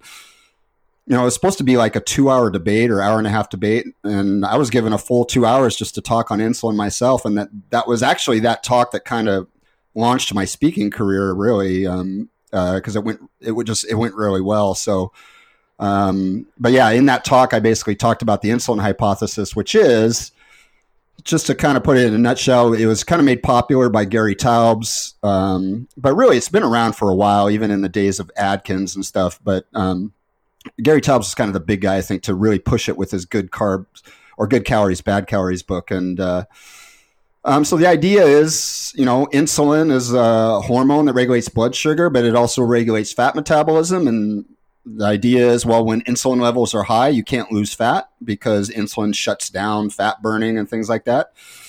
And well, carbs are kind of the biggest thing that supposedly help stimulate insulin release. So if you eat a high carb diet, you will have a much harder time losing body fat because your insulin levels are high. That, that's that's basically the whole hypothesis in a nutshell. There's some other nuances to it, but that's that's kind of what the the hypothesis is supposed to be. Yeah, with that hypothesis, um, what do you think are the most notable major shortcomings of that hypothesis? So when someone comes up to you and says, "I want to really micromanage my insulin levels," as a means of improving my body composition, what what do you tell somebody who, who has that stance? Um, yeah, there's so many shortcomings. I think probably some of the biggest ones are. I, I would just say the biggest one is look, uh, we have plenty of plenty of studies now where. Uh, I mean, basically, the idea is this. I mean, if it is all about insulin, then I should be able to take two groups, um, put one group of people on a low carb diet, another group on a high carb diet, and the group on the low carb diet should lose more fat even if I keep calories the same. I mean, that's basically what should happen if the insulin hypothesis is true. There have been a number of studies that done that, and none of them show any difference in fat loss. So that right there tells you there's something wrong with the insulin hypothesis. Um, and I can go into all kinds of other problems with it. Um, you know, people focus on carbs, but what people don't understand is that protein also stimulates insulin release. And in fact, some types of protein, particularly dairy protein or whey protein, actually can stimulate more insulin release than white bread can, uh, depending on how much you're having. So, yeah, I mean, a lot of a lot of people say that as if it's like a technicality. Like, well, there are some, you know, there there can be some insulin response to protein. It's like, no, like there there's like a robust insulin response yes. to a lot of pro. Like, it's big. People act like it's some yeah. kind of little uh, fun fact especially if it's animal protein. Like branched chain amino acids are essentially as insulinogenic as sugar is. Oh yeah, definitely. Like leucine, uh, because I've had some people argue with me that well, the reason protein stimulates insulin is because it's converted to glucose first, and then it's the glucose stimulating insulin. I'm like, no. I mean, there's there's plenty of research showing leucine, you know, which is a branched chain amino acid, will directly stimulate the pancreas to produce insulin. I mean, so so protein directly stimulates insulin release. There's no, it's not due to it being converted to glucose or anything like that. It, it directly stimulates uh, insulin secretion, and and like I said, uh, you know, like you said, Eric, it's actually a very robust response. Um, there's one pretty good study out there where they compared uh, dairy protein to white bread and the dairy protein actually created a more robust insulin response than white bread did you know? So um, so there's just there's just so many problems with the insulin hypothesis. It's just um, i mean in my talk i went through i don't know at least probably 15 different problems with the insulin hypothesis. I don't remember the exact number but um, it's just it just falls apart upon closer inspection. So yeah, for for anyone listening, uh, if you just Google James Krieger insulin or weightology insulin, he has like a 47 part series that's free to read. That's absolutely fantastic. Uh, so James, one of the I guess like rebuttals that people will will have to this general uh, general line of thinking. Uh, you know, protein does stimulate a robust insulin response, but unlike you know white bread or sugar or really any carbohydrate source, it also stimulates a glucagon response. That's something that you'll often see people bring up. Is that actually like a complicating slash mitigating factor? or is it just kind of like a red herring or diversion? Like, d- does that actually change the picture one would expect to see insofar as like how insulin would relate to fat loss? Yeah, yeah, no, it doesn't really change the picture because what people don't understand, I mean, uh, I think people automatically think that glucagon um, completely opposes insulin in every single way.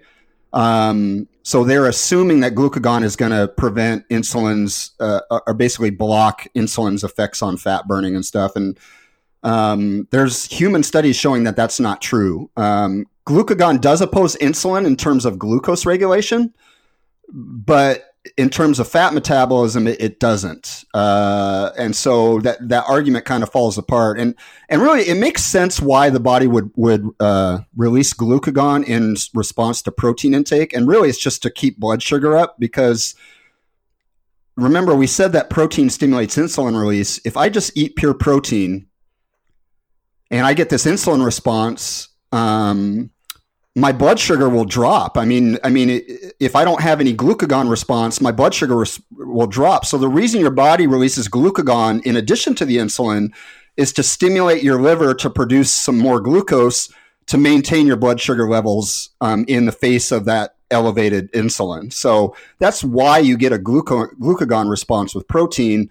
But it has nothing to do. It doesn't oppose uh, the effects on fat metabolism. And in, in fact, I think there's three human studies that looked at the effects of glucagon on lipolysis, which is the breakdown of fat um, in humans, and all three of them found that elevations of glucagon didn't have any impact on that. So, so it's really it is kind of just a red herring. It doesn't um, the increase in, in glucagon doesn't doesn't really mitigate the effect of insulin in terms of actual body fat or fat metabolism.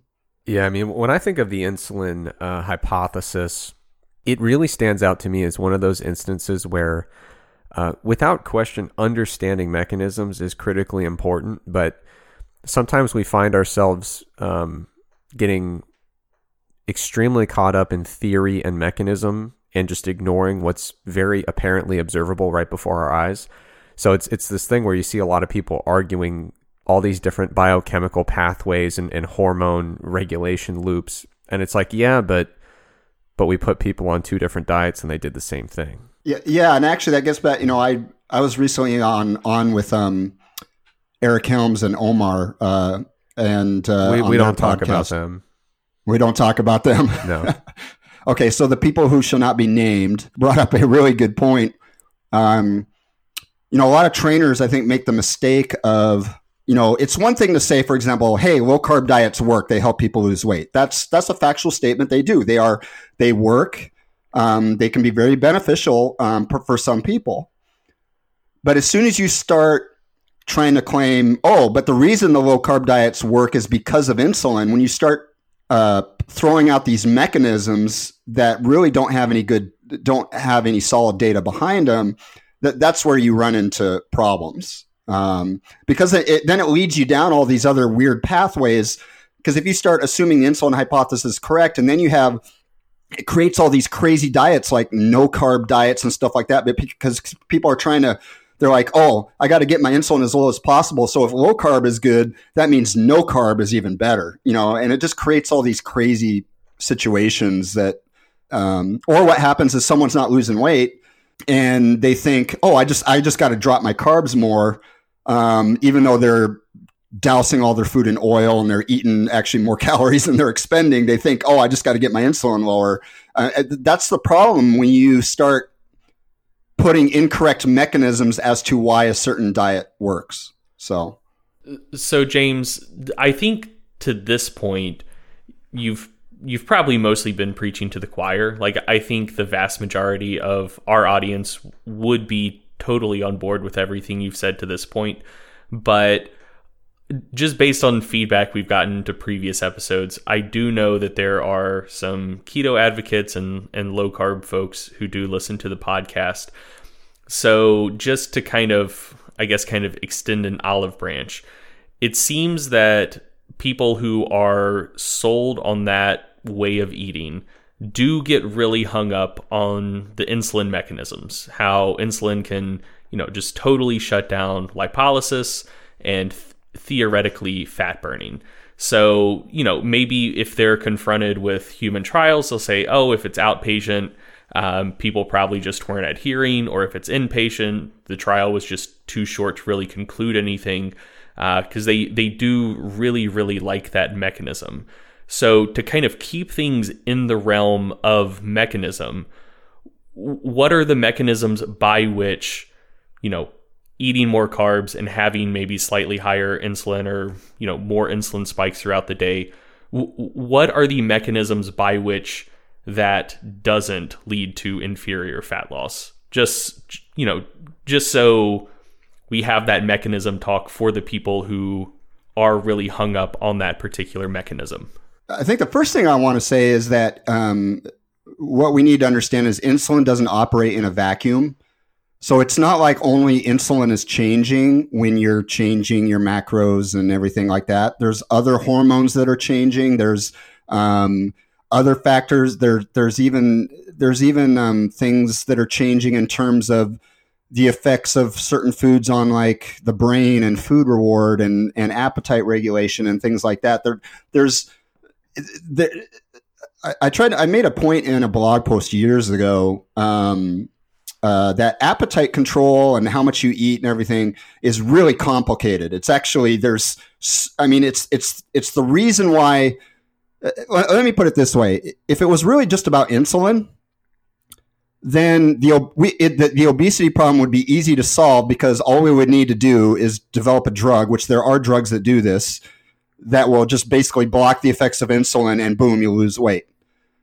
Um, but the the drugs that do exist that do that don't work. They don't really work. Um, and uh, so obviously it's not as simple as you know just just changing insulin. I mean, there, there's obviously other things going on. Um, yes, insulin is a regulator of fat metabolism, but also there's also other hormones that are regulators of fat metabolism, like leptin, for example. And in fact, I would argue leptin is a more important regulator than insulin is. But um, and then there's just there's nerve signals and uh, like, like I could go on and on and on. Um, and I just, I guess I want people to appreciate just the complexity with which how your body regulates body fat levels. Um, and uh, insulin just doesn't operate on its own. And so what can happen is, yeah, you can still lose body fat on a higher carb diet because, yeah, you know, let's say your insulin levels are higher.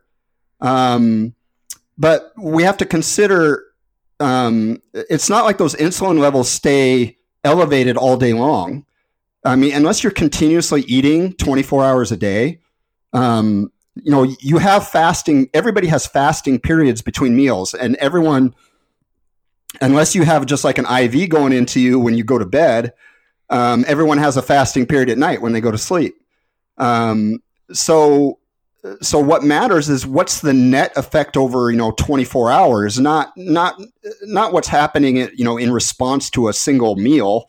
Um, what, what happens in response to a single meal doesn't really matter.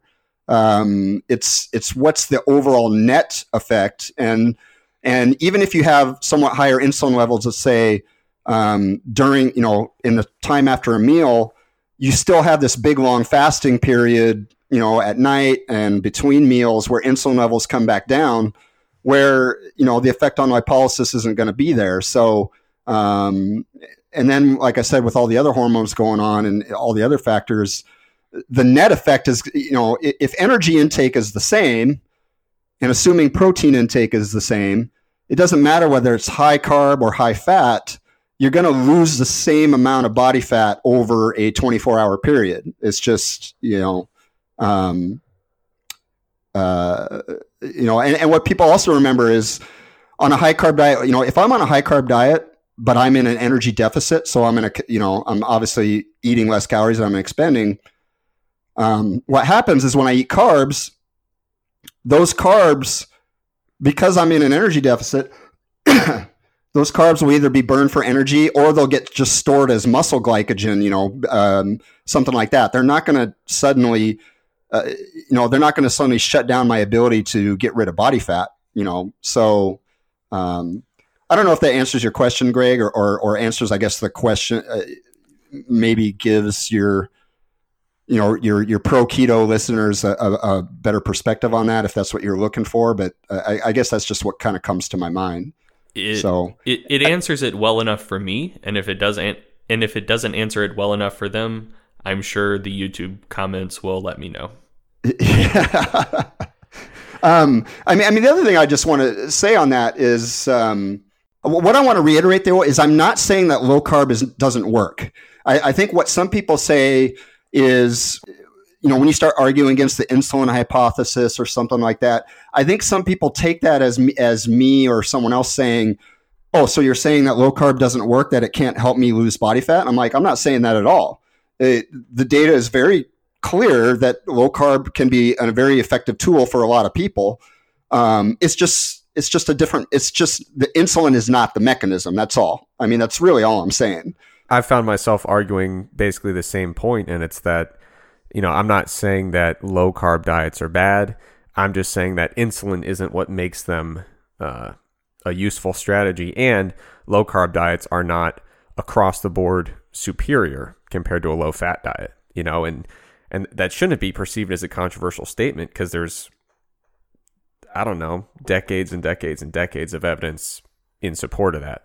Oh well, you just think of all the I mean, I think of all the 1980s bodybuilders who were getting shredded on super high carb diets. And in fact, somebody made a post. I don't know, maybe it was even you, Greg. I, I don't know. Someone had made a post that real super high carb diets are still kind of the norm, at least in the UK, for a lot of bodybuilders in contest prep. You know, it's only, seems like only in North America is where kind of the lower carb way of trying to get shredded for contest kind of became the way to do things. But uh, there's still plenty of bodybuilders out there using really high carb diets and they're getting super super shredded lean for contest you know obviously it's not it doesn't seem to be hurting them well i mean all of those people are clearly blasting grams and doing all of the DNP they can get their hands on for for the glory they attain from amateur natural bodybuilding. So I, I feel like that somewhat negates that point, but I, I, I get where you're coming from at least. Yeah, yeah, yeah, yeah. James, you're a sweet kid, but you're naive. All right, so James, you mentioned when you were talking about insulin, um, you know that that body fat regulation is complex and it's multifaceted, and you also touched on the idea of energy balance being key.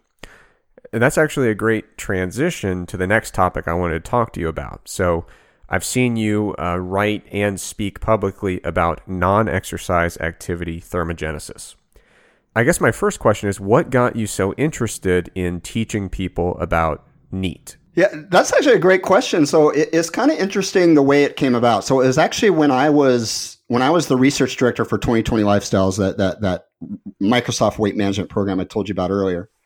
Um, basically, one of the main facets of my job was to do literature reviews for the doctors and dietitians on staff. And I would do these literature reviews like twice a month.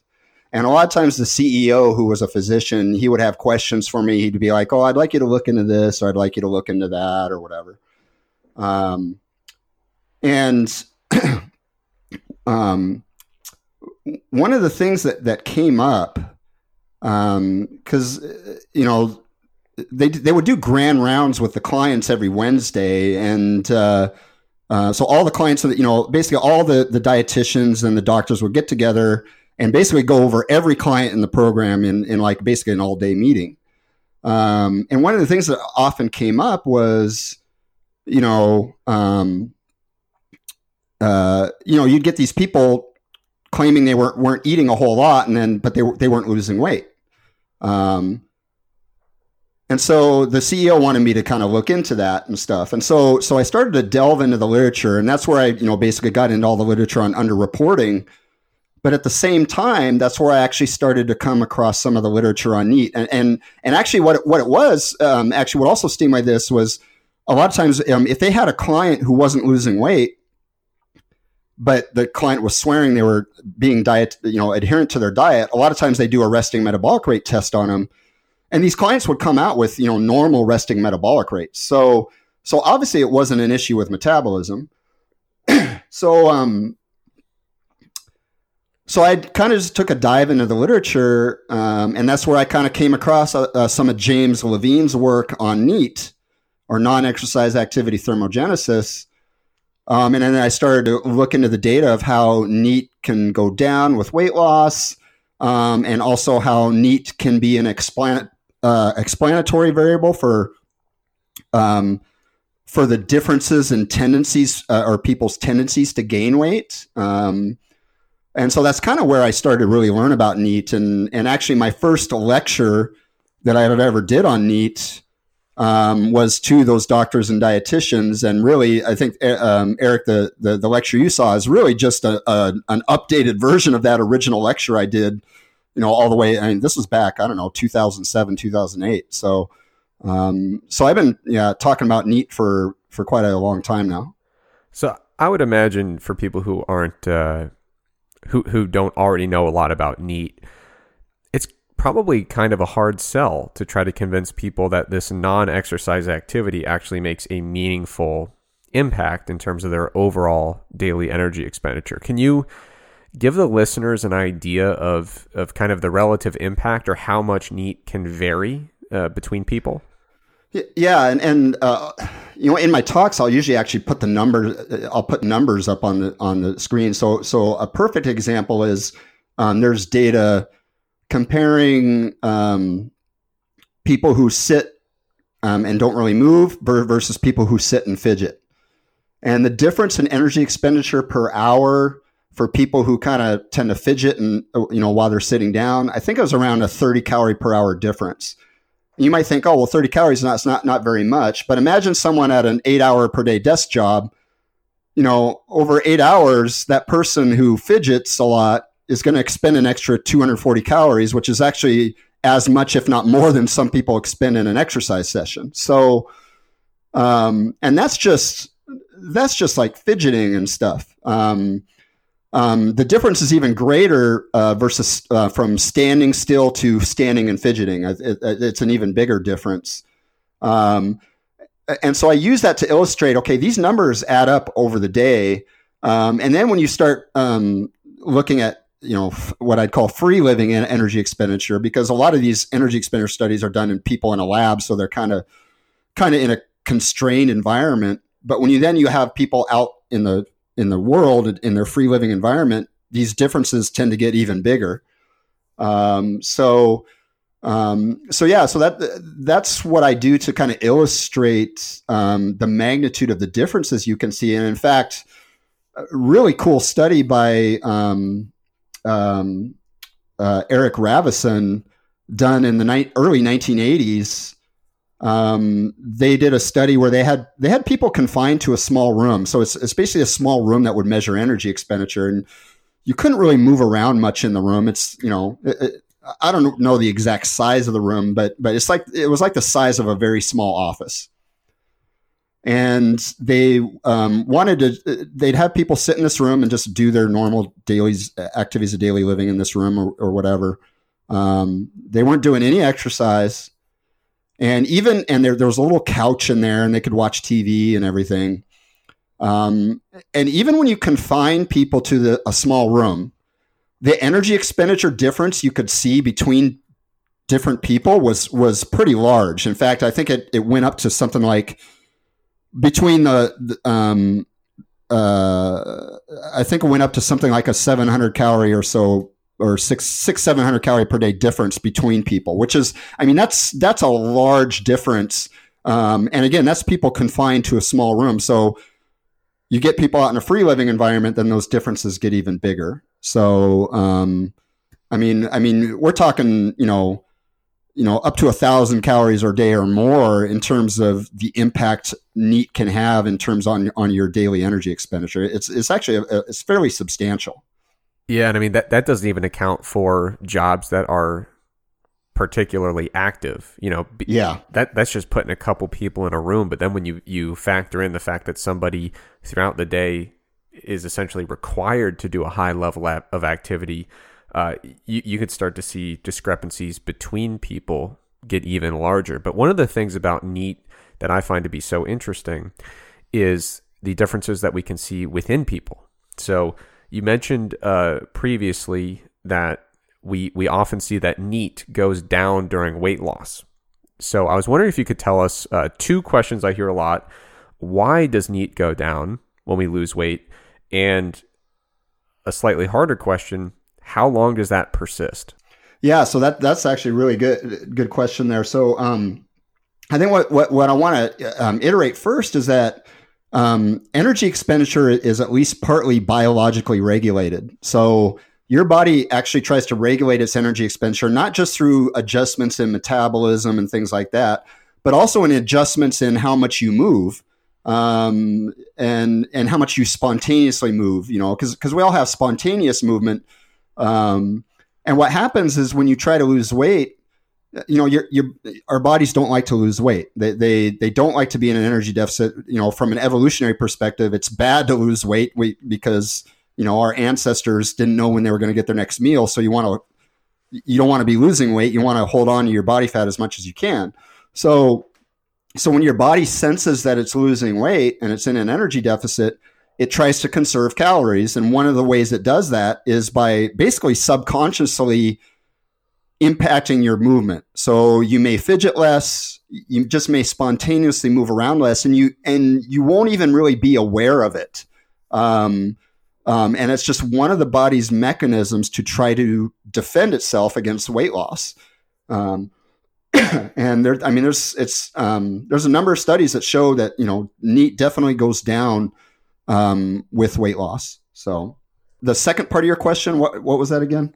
The second part of the question, the one that everybody wants to know, is how long does that persist? You know, is, there a time where after weight loss you basically revert back to normal? Or or do you just assume this this new reduced level of NEAT uh, essentially in perpetuity?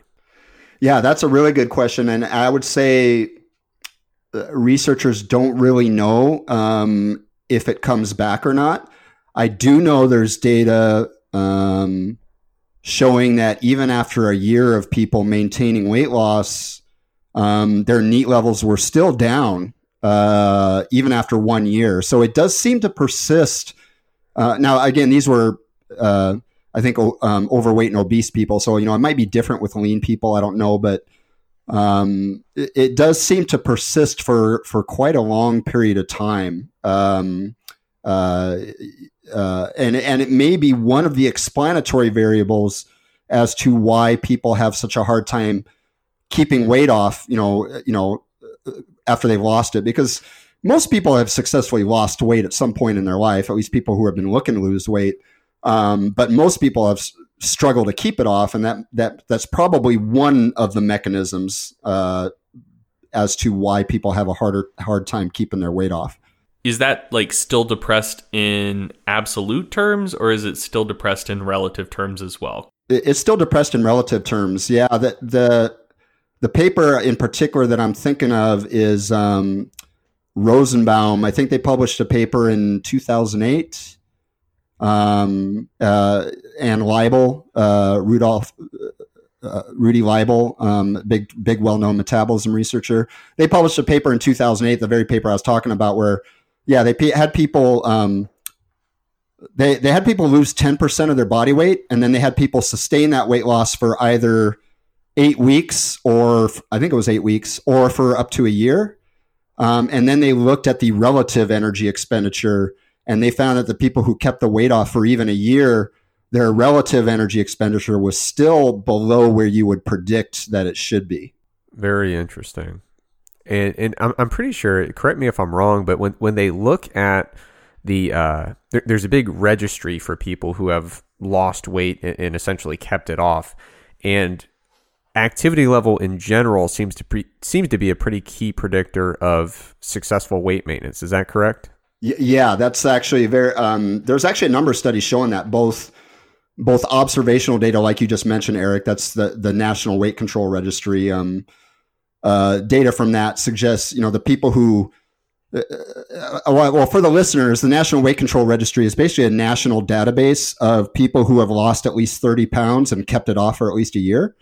Um, and so people that sign up for this database, um, it, it, gives researchers a way to kind of look at the characteristics of people who are successful. Um, and one of the characteristics is very high physical activity levels.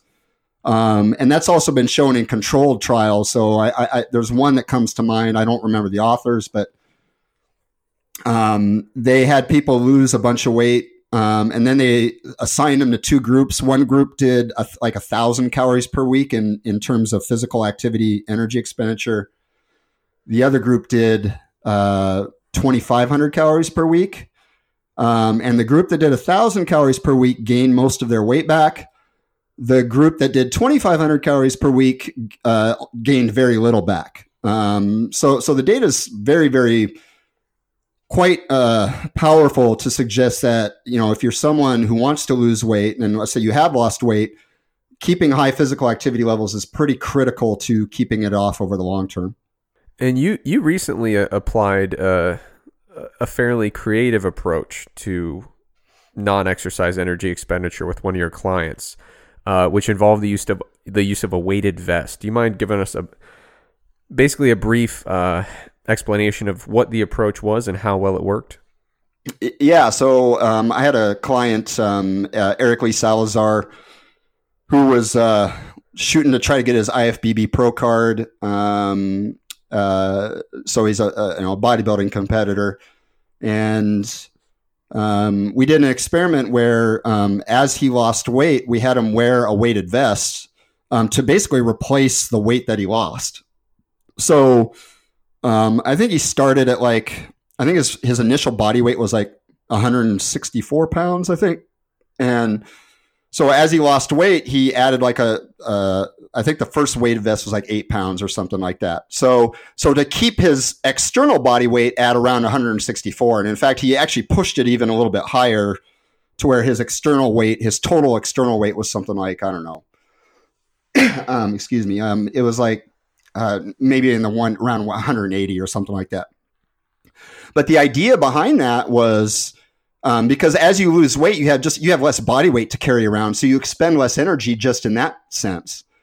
Um, so the idea there was well, one of the things to help maintain his NEAT levels was to basically make his body think that that it hadn't lost any weight, and so so he was carrying around the same body weight that he started with, um, even though he had lost a bunch of body fat. And it actually was a really successful experiment. He actually did get his pro card, but what was really surprising about it was not only how well it worked for him, but also, um, you know, he had uh, commented that it, it, it was his easiest contest prep he had ever done.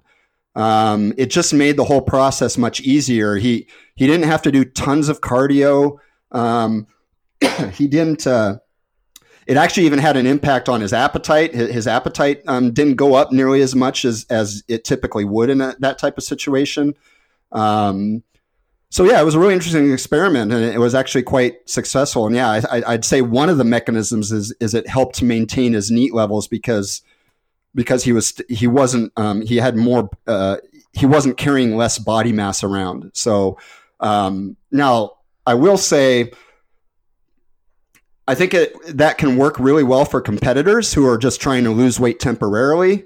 I don't think it would work very well for general population who are trying to keep the weight off long term because you would have to to maintain the benefits. You'd have to wear the weighted apparel indefinitely, and most people aren't going to want to do that. So wasn't there a mouse study maybe two years ago that took a similar approach, but they just like implanted metal weights in the in the mice's mouses mice whatever uh, in their abdominal cavity? Yeah, yeah, I actually did. Uh, I wrote an article for my research review on that, where I, I reviewed. Yeah, it was really interesting uh, data where they, um, yeah, they took these these rodents and they implanted weights in their abdomen, um, and the rodents just lost spontaneously lost body fat, and um, and what the researchers determined it, it, it actually didn't have anything to do with the energy expenditure but it seemed to actually have an effect on appetite regulation. So as soon as they implanted these weights into the abdomen um, and made the rodents uh, heavier, the rodents started to eat less, um, so that they lost body fat. So then they returned to whatever their normal weight was supposed to be. Um, you know, with, with, obviously the addition of that that weight. Um, and so the researchers kind of speculated, um, and there really needs to be more data on this, but I, I do think there's some merit to this because just based on you know my client's feedback, the way he got, there seems to be another mechanism for regulation of body weight that's in the bone. So your bones sense loading, um, and um, um, and what the researchers did, they did a bunch of experiments to kind of you know tease out the mechanism, and it, and it appeared that the bone the bone cells can sense loading and actually provide feedback regulation to the brain in terms of appetite. So so the so the bones of these rodents sense the increased weight. Then that fed back on the brains of the rodents say, okay, we're too heavy here. You need to eat less. And so these rodents lost body fat because of it, um, because the bones were basically telling the brain that that they were too heavy. So, um, so yeah, it's it's a really interesting thing. I think there there there needs to be more work on it. I would love to see some human uh, stuff on it. It's all just rodent data at this point, but um, but yeah, they, they called it a gravitostat. You know, kind of like a thermostat. You know, a thermostat regulates temperature, and they they they there seems to be a gravity sensing mechanism in your body that um, senses load and senses how much body weight you're carrying that may help or that may actually um, act in terms of body weight regulation. So it's it's really interesting stuff. That's fascinating. I, I, I hope that they continue that line of research because it, would be really intriguing. Because um, obviously, there are a lot of different ways to load the skeleton. It'd be interesting to see how different loading parameters affect that response in terms of, uh, you know, the duration of loading or the, the relative intensity of loading. I, I think there could be some some really fascinating implications for figuring out that mechanism uh, with a greater d- degree of detail. Um, and by the way, one detail we, we haven't mentioned obviously, Eric during his prep had the weighted vest, but he also maintained a, a daily step count goal. Is that correct? Yes, he, he did 10,000 steps a day and he maintained that throughout his whole prep. So the idea of wearing additional weights in perpetuity is not a very palatable option for the general uh, general population, but uh, do you think that with a combination of step count goals and physical activity goals, that, that those are kind of the key strategies that the general population can use when they're attempting to hopefully maintain their weight loss once it's been achieved? Oh yeah, definitely. I, I think you know step count goals are actually great um, because you know again when I talk about NEAT, um, for most people the biggest component of NEAT daily need is just walking. So so the most efficient way to get your NEAT leveled up is just to walk around more throughout your day. And so I think step counts are just a great, great way for people to do that. And it's very low intensity. It doesn't wear you out. It does. It's not exhausting, you know, anything like that. You just accumulate it through the day, and and it has a it has a really um, powerful effect on on on body weight management. Um, in fact, I've had coaching clients who were struggling um, and then I would just make one change, like getting their step counts way up, and all of a sudden they would start to have some success. So, so I, I think it's a really, really great tool, and I think it tends to get underrated sometimes. I, I, um, I think people focus too much on on the exercise itself, like doing you know whatever they're doing in the gym or whatever cardio they're doing, um, and I don't think enough attention gets paid to what's your cumulative physical activity through the whole day, because that's really what I mean, from a fat loss perspective, and I'm I'm ignoring weight training as far as you know the ability of weight training to preserve muscle and everything like that. So ignoring putting that aside, really, exercise from a fat loss perspective is just a way to uh, well, I actually said there's probably two things, but but but one of them is just a way to increase total daily energy expenditure. Um, and so it doesn't have to be high intensity. It doesn't have to be interval training or something like that. You know, you can you can accumulate you know large amounts of very low intensity activity throughout the day, um, and it can work just as well. And in fact, for for competitors, um, and I've seen Eric Helms make this comment, um, which I wholeheartedly agree with. Um, you know, I think competitors, you know, prepping for contests tend to they, they, they tend to try to do too much in terms of exercise. They start doing all this interval training and all and, and tons of cardio and stuff. Um, but the thing is, you're, you're already in kind of a depleted state. You're already on a super low calorie diet. Um, and usually it has kind of adverse effects. Um, it's way better in those situations just to accumulate way more, I think, low intensity activity because it's not exhausting um, and it's just it's just much easier to accumulate. So so I th- so I think it's really effective both for general population and competitors. Perfect. Now, James, before we move on, I, I do want to mention we have a three strike rule. If you bring up Eric Helms a third time, uh, oh, okay. You, we will end the, the recording. All right. So I got a question for you. We've talked a lot about weight loss, and obviously, when we talk about working with clients, uh, weight loss often comes with some kind of goal in mind. Um, a lot of times people will have a specific body fat in mind, an actual number, a body fat percentage that they're shooting for. And I've seen you, you've got a series of articles on your website about body comp- body composition measurement. Uh, very, very thorough, well written articles. Um, what when a client tells you they want to get their body fat percentage tested, how do you respond to that? Uh, the first thing I just say, I, I, I, discourage them from doing it. I just say, I say it's way too inaccurate. I said, uh, I just tell them the number you get um, has there's just a huge amount of error in it. Um, it's not going to tell you anything that that you can't already that basically you can't already get in terms of other tools. So, um, you know, I encourage people who are trying to lose weight just use a combination of body weight and circumference measurements, um, and maybe you know like how your clothes fit, things like that. That'll tell you everything you need to know. You, you don't need a body fat percentage to tell you whether you're losing fat because it's too inaccurate anyway. And in fact, I've had situations where people have clearly lost body fat, their measurements have gone down their clothes fit better, and yet a body fat device like BIA will tell them that they've actually gained body fat, and that's just it's just not a it's just not useful. Like there's, uh, you know, it it's just not a useful tool for for the vast majority of people. Now you mentioned BIA, which is single frequency BIA is a garbage method. It is. I, I tell my clients if you're going to use single frequency BIA that's fine as long as I never ever hear about it the entire time we're working together because I'm not going to be held accountable for that random number generator. But um, what what do you think are the best methods uh, for individual use if a person insists that they they really want to get it tested? Well, if someone wants to get it tested, um, you know, if you're just trying to track progress over time, I would say skin folds are probably the best, um, but don't worry about what the number says. Um, the number is meaningless, like you know whatever the body fat percentage. Basically, just are your skin folds going down over time?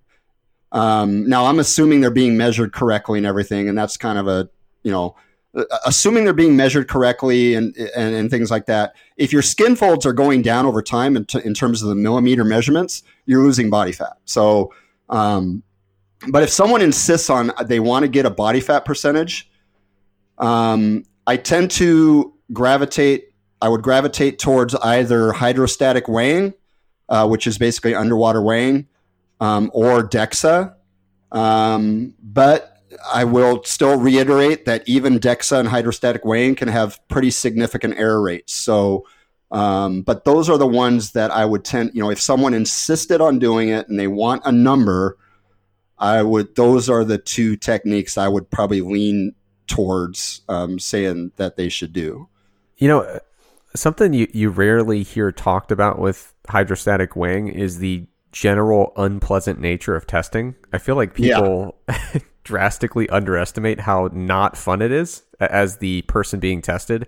You basically like if you have anything resembling a phobia of drowning, underwater weighing or hydrostatic weighing is not for you. Um, you you basically have to expel every last bit of air in your lungs while submerged, and to get a good number, typically they'll have you do it a solid fifteen or twenty times. Um, now you did mention DEXA.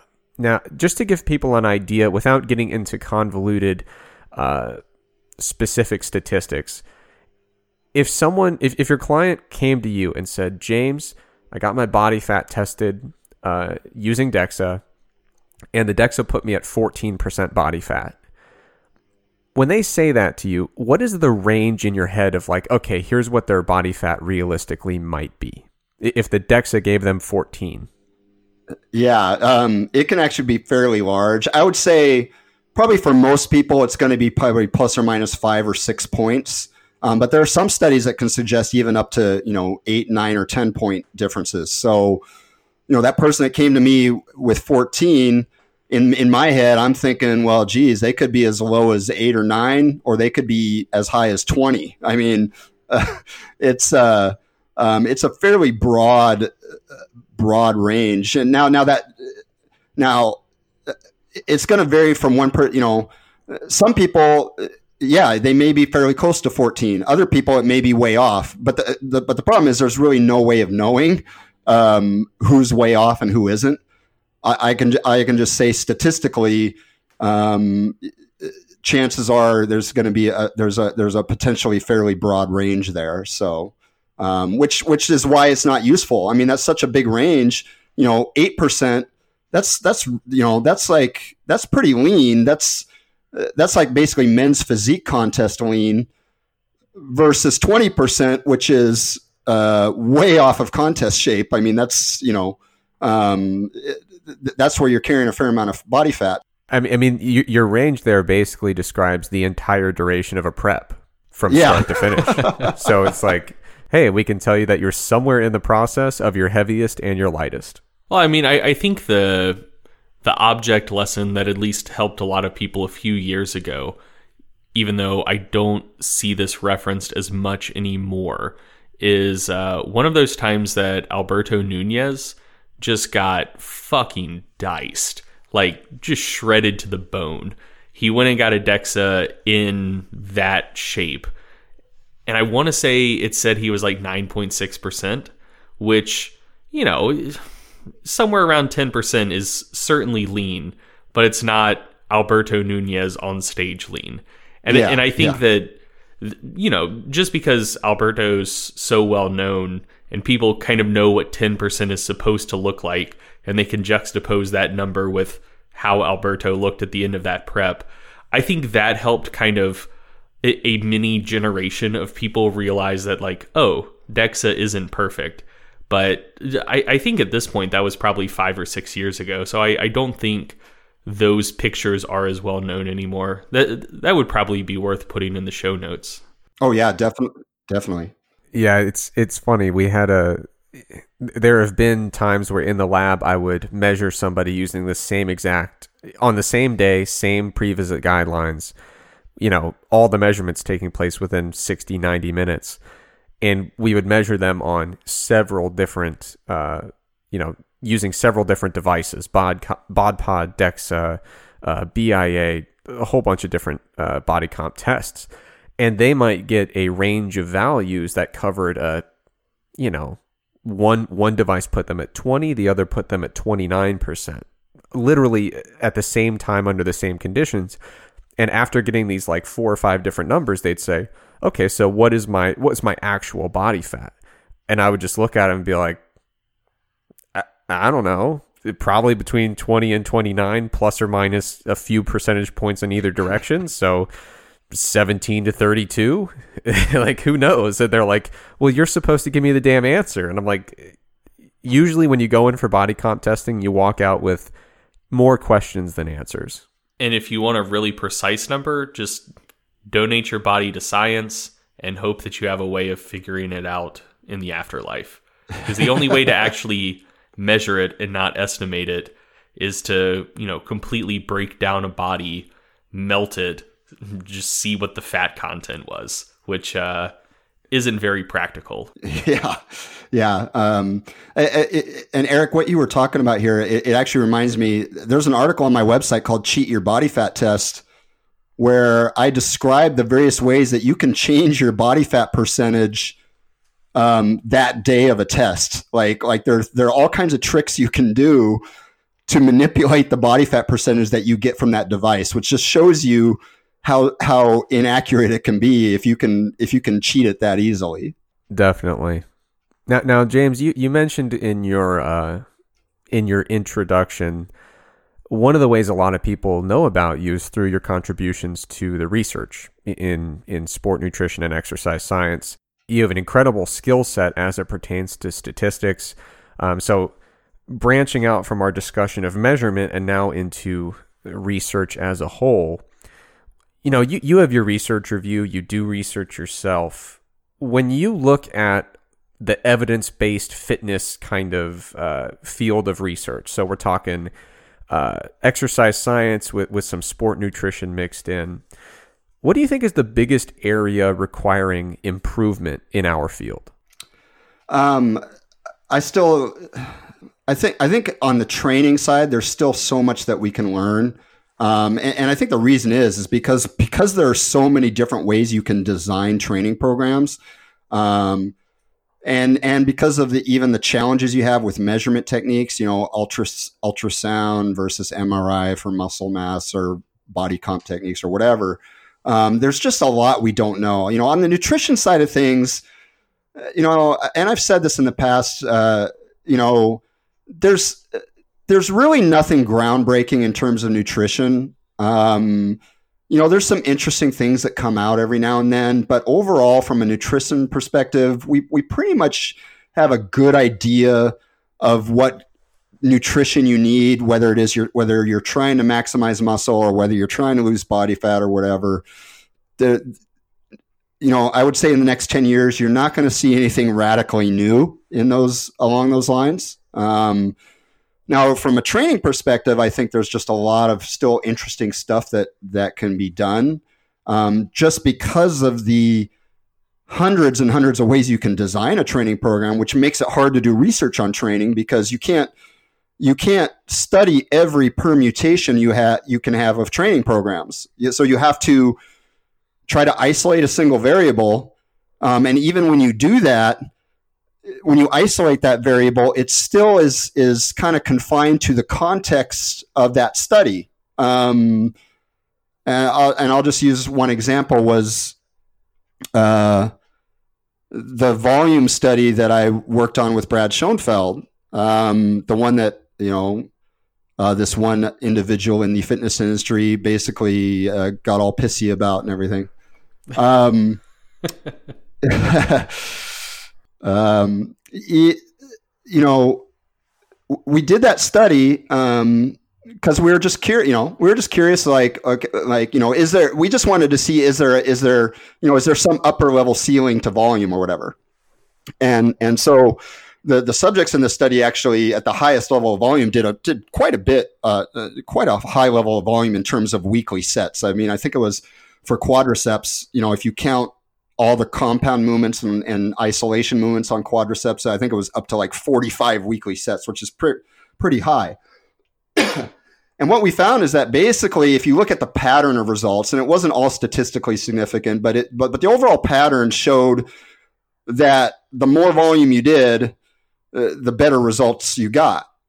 Um, and at the time, we I thought, well, you know, maybe this suggests maybe that you know the upper ceiling to volume is maybe higher than we thought, but that's still very contextual in the sense that it, it's contextual in the way the study that was designed. So, um, you know, the study was uh, they did the, the, subjects did whole body workouts um, with fairly short rest intervals, ninety second rest. They were doing squats and leg press and. I mean, if you're doing whole body workouts with that short a rest, um, that, that's pretty exhausting. Um, and um, so the caveat there is, yeah, maybe there's a volume effect there, um, but maybe it's only in the context of the way the training program was designed. If you're doing whole body workouts with short rest intervals, you know, three days a week. Because if you look at other studies that have used split routines where with longer rest periods, they don't necessarily show the same thing that we showed. Um, and again, there were some people that tried to argue that that we were trying to manipulate our data and everything to try to get what we wanted, which was one of the fucking dumbest things I've ever heard. I mean, it's like, but um, it has nothing to do with that. It's just that you know there's such a variety of ways to design a training program. I mean, our results were very similar to another study on uh, on I think it was like Brit or Brazilian naval cadets who found pretty much the exact same thing we did. It's just that those subjects weren't weren't uh, they were kind of untrained subjects, but they had a similar study design. It was whole body workouts, relatively short rest intervals, three days per week. Um, but again, if you look at the studies where they use split routines and different stu- different training program designs, they don't necessarily show what we showed. And I, and I think what that does is it shows you that there's a context that you have to you have to take all the variables into play. How was the training program designed?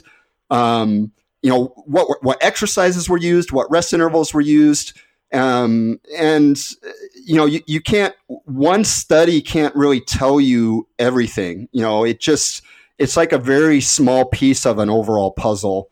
Um, and that's actually why I find training research kind of fascinating because it's a it's a puzzle where we have very few pieces, and so there's a lot of there's a kind of a lot of speculation and, and it's interesting as we get more puzzle pieces to kind of see where things go. But I mean, you're never, uh, research is never going to tell you how to train because there's just too many permutations. I mean, I think at the best research can kind of give you kind of very rough guidelines. Um, and I think that's the best it's going to do. Um, I think some people make the mistake of thinking this study tells me exactly what how I need to train. I, I, need to do this, and that that's not that's not how training research work works. Especially when we consider a lot of these studies have very small numbers of subjects. I mean, we're talking you know ten people per group and everything, and and that's really just given that people vary so much in how they respond to training programs. That's really not enough people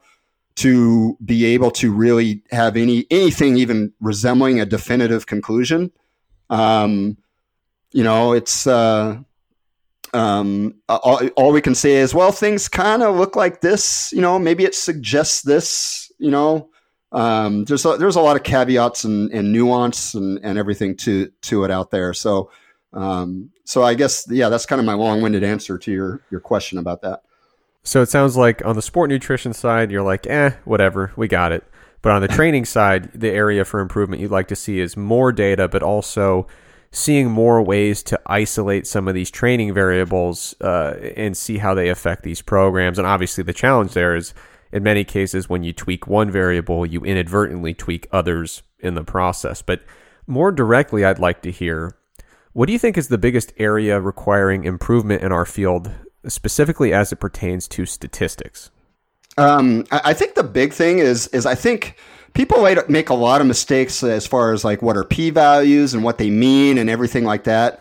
Um, you know, people I think misunderstand statistical significance. Um, um, uh, uh what I, I wish people could understand is that, um, you know, it's not statistics. Uh, you know, and data aren't black and white. It, it's really more telling you um, it, it's all just probabilities and, and kind of gives you an idea of, of which way things kind of lean and and gives you an idea of the strength of the evidence um, but it doesn't it, it's not you know for example just because something is statistically significant doesn't mean there's a real effect there and likewise, just because something's not statistically significant doesn't mean there's no effect there. It's really more trying to I wish people can understand. Um, I think people struggle with the nuance of it all and how, you know, it's not black or white. There's there's like all kinds of shades of gray, and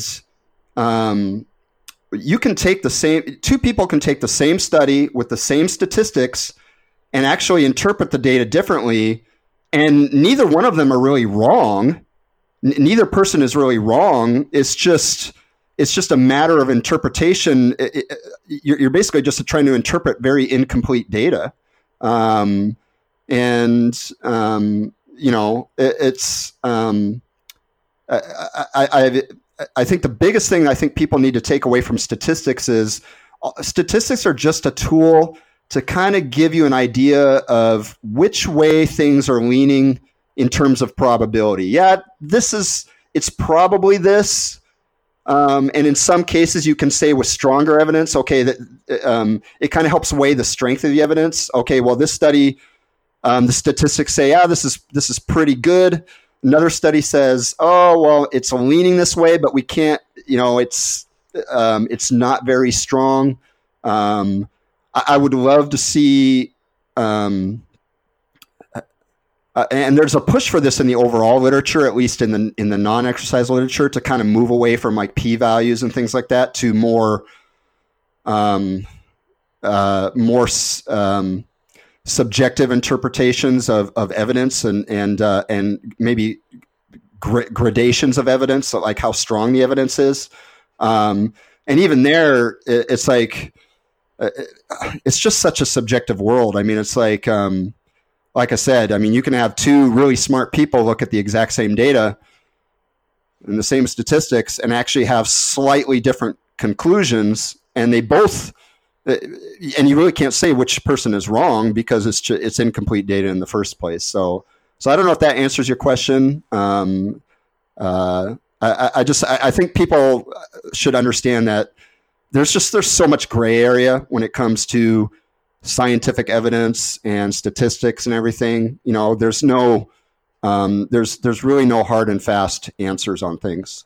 Yeah, I mean, the, the more I talk to people that uh, do statistics and and do their statistics thoughtfully, uh, the more I hear people reiterate some of those same points of like, we. The more you do stats, and again, do them thoughtfully, not just kind of follow a checklist and go through it you start to develop an appreciation for like these aren't black and white complete rules. We're talking about different strategies. Um, and so, like an example, you mentioned two people can look at the same results done the same way and have different interpretations. But if you give two different people the same data set, they might yield different actual outcomes. Yeah. Oh, th- there there was a really really cool study looking at that. Oh, maybe three or four years ago or so, where um, what they did is they took a big data set looking and basically it, it was looking at like uh, penalties like fouls in football or soccer for our American listeners. Um, and basically they, they gave this data set to a bunch of different research groups, like 30 or 40 different research groups or like statisticians, and basically said, hey, we want to know if players of color are more likely to get carded for similar infractions uh, when compared to white players.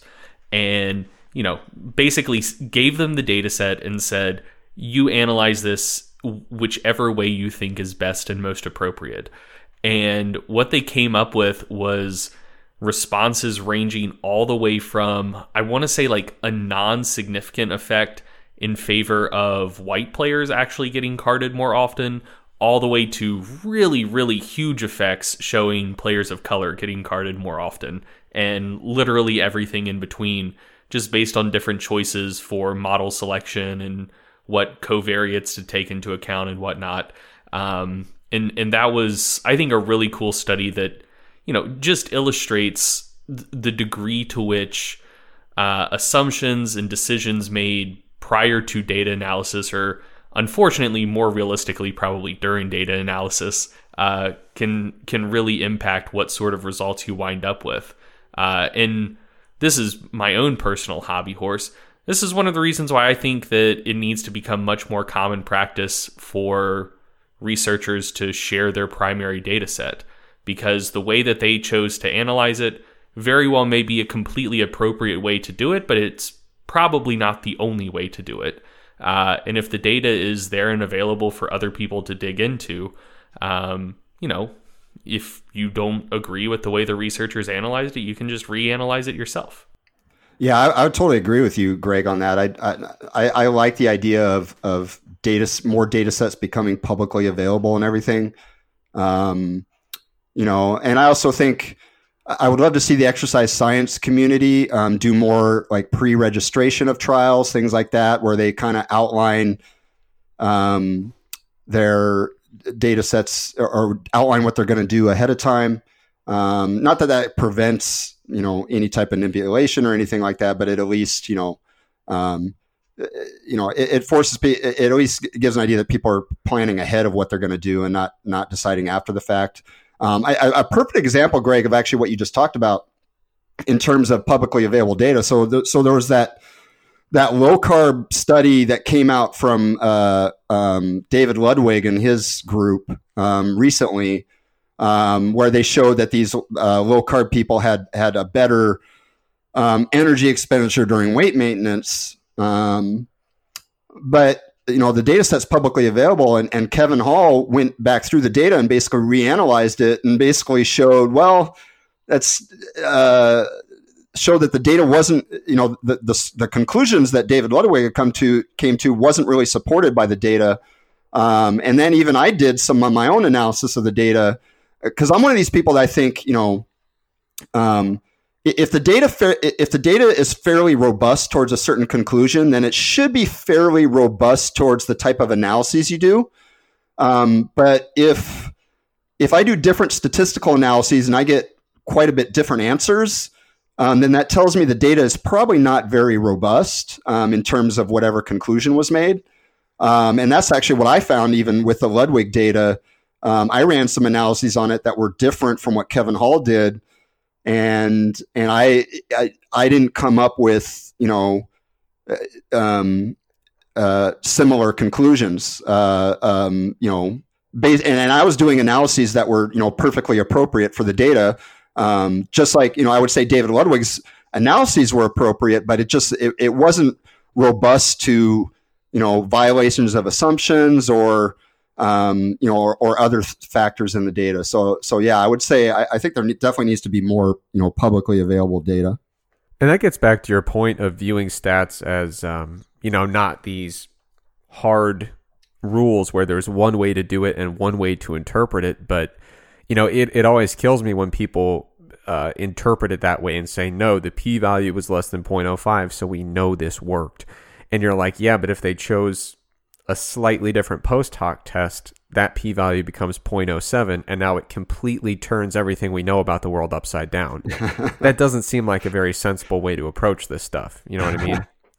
no, I, I, and it, people love to have like thresholds and categories and stuff. Um, and the world of again the world of science doesn't really work that way it's not like there's some dividing line that makes something a, a true result versus not a true result it's all um, it's all just kind of a shade of gray and and and basically making statements about okay well the evidence favors this. How much does it favor it by uh, you know by this much or whatever you know? I mean that that's really what it what it comes down to. I mean it's kind of like the weatherman right? So the weatherman he makes predictions on the weather and he doesn't tell you, okay, it's going to rain or it's not going to rain. He tells you, okay, well, we've got maybe a, a, an 80% chance of rain. So if it doesn't rain, that doesn't mean the weatherman was wrong. I mean, it was still well, well within the realm of probability that it, that it wasn't going to rain. You know, um, I, I, even saw people make this you know, I'm uh, again, I'm a big stat fan, um, and I love the website 538. I, I think Nate, Nate, Silver does really good job on in terms of statistical analysis of various things, from sports to uh, politics and and and stuff like that. And of course, you know, during the the 2016 election, you know, his analysis favored that Hillary Clinton would win, and I think in the in the one or two days before the election basically he he had given uh, Hillary Clinton, I think, basically like a two out of three chance of winning. Um, well, of course, uh, Donald Trump won the election, and so then everyone started piling on Nate Silver, saying, or, or, or whenever I would actually, you know, quote Nate Silver on things, they'd be like, "Well, but he clearly got the election wrong." But he didn't get the election wrong. In fact, if you look at it, he gave Donald Trump the best probability of winning out of any other, you know, political analyst analytic website you know, a one out of three chance is still a reasonable chance to win. You know, so um, I, I think people need to you know, I think people struggle when they when they try to think in terms of probabilities. It's not, it's not, um, you know, again, it's not a sure thing. Um, you know, to, to really understand probabilities, like you'd have to rerun that same election to, to know whether Nate Silver was truly wrong or not. You'd have to run that same election, you know, like a hundred times. And if Nate Silver was right, well, Donald Trump would win 33 out of 100 times, and Hillary Clinton would have won, you know, the other 66 or 67 times. So um, that's how probabilities work, you know. Yeah, and and ba- you know, back to your example about the weather, you know, the the weather forecaster is going to tell you 80% chance of rain. They're also probably going to tell you whether, you know, it might be a, an all-day drizzle or you need to start putting boards across your windows and maybe get to higher ground, right? They're yeah. going to tell you some estimate of a magnitude and some estimate of a probability. And, and I'm with you. I think that the more that we start viewing statistics that way, uh, the better for the field. Now, a follow up question on on this podcast, we don't get shy about talking about stats, as as you're obviously aware now. Every now and then, we predict where we see things going in the future in terms of how the field uses statistics. So, in the past, we've talked about you know more sharing of data or open access data. We've talked about uh, maybe multi-center trials for different exercise interventions. Um, we've also talked about you know shifting toward other types of analyses. You know, using more Bayesian uh, methods, uh, p- potentially using more uh, linear mixed models that incorporate random effects. Where do you see things going, uh, specifically as it pertains to statistics in the field? Yeah, I would actually kind of agree with it. In fact, before you mentioned the Bayesian uh, analyses, I that was one thing that popped in my head when you were kind of ans- asking the question. I would like to see things go more in that direction, um, um, or at least just get away from these hard, uh, you know, at least get away from these, you know, statistically significant versus non-significant um, and instead, you know what? Just report a p-value, you know, and let the researchers decide, you know, how to interpret that data um, rather than having these these cutoff points and these and, and, turning things into categories and things like that. Um, I'm a big fan of just just report your data, you know, talk how you interpret it, and let other people, and you know, if they're going to interpret it differently, they're going to interpret differently. I, I, I, really, I would also like to see the field just do more complete reporting of data.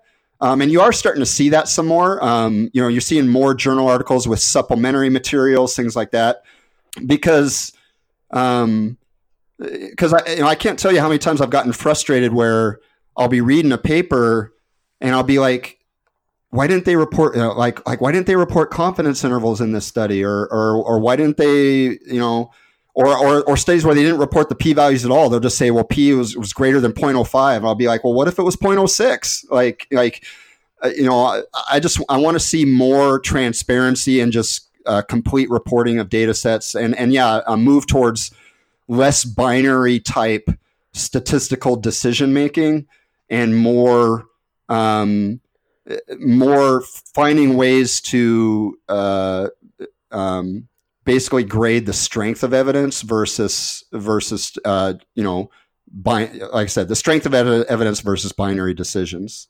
Yeah, don't you love that when they say, "Well, the p-value is over 0.05," and you're like, "Yeah, you had seven people in the group. Of course it was. Give me the yeah. damn actual information." So, James, this is a question we ask a lot of our guests. Um, obviously, you, you train and, and you coach others as well.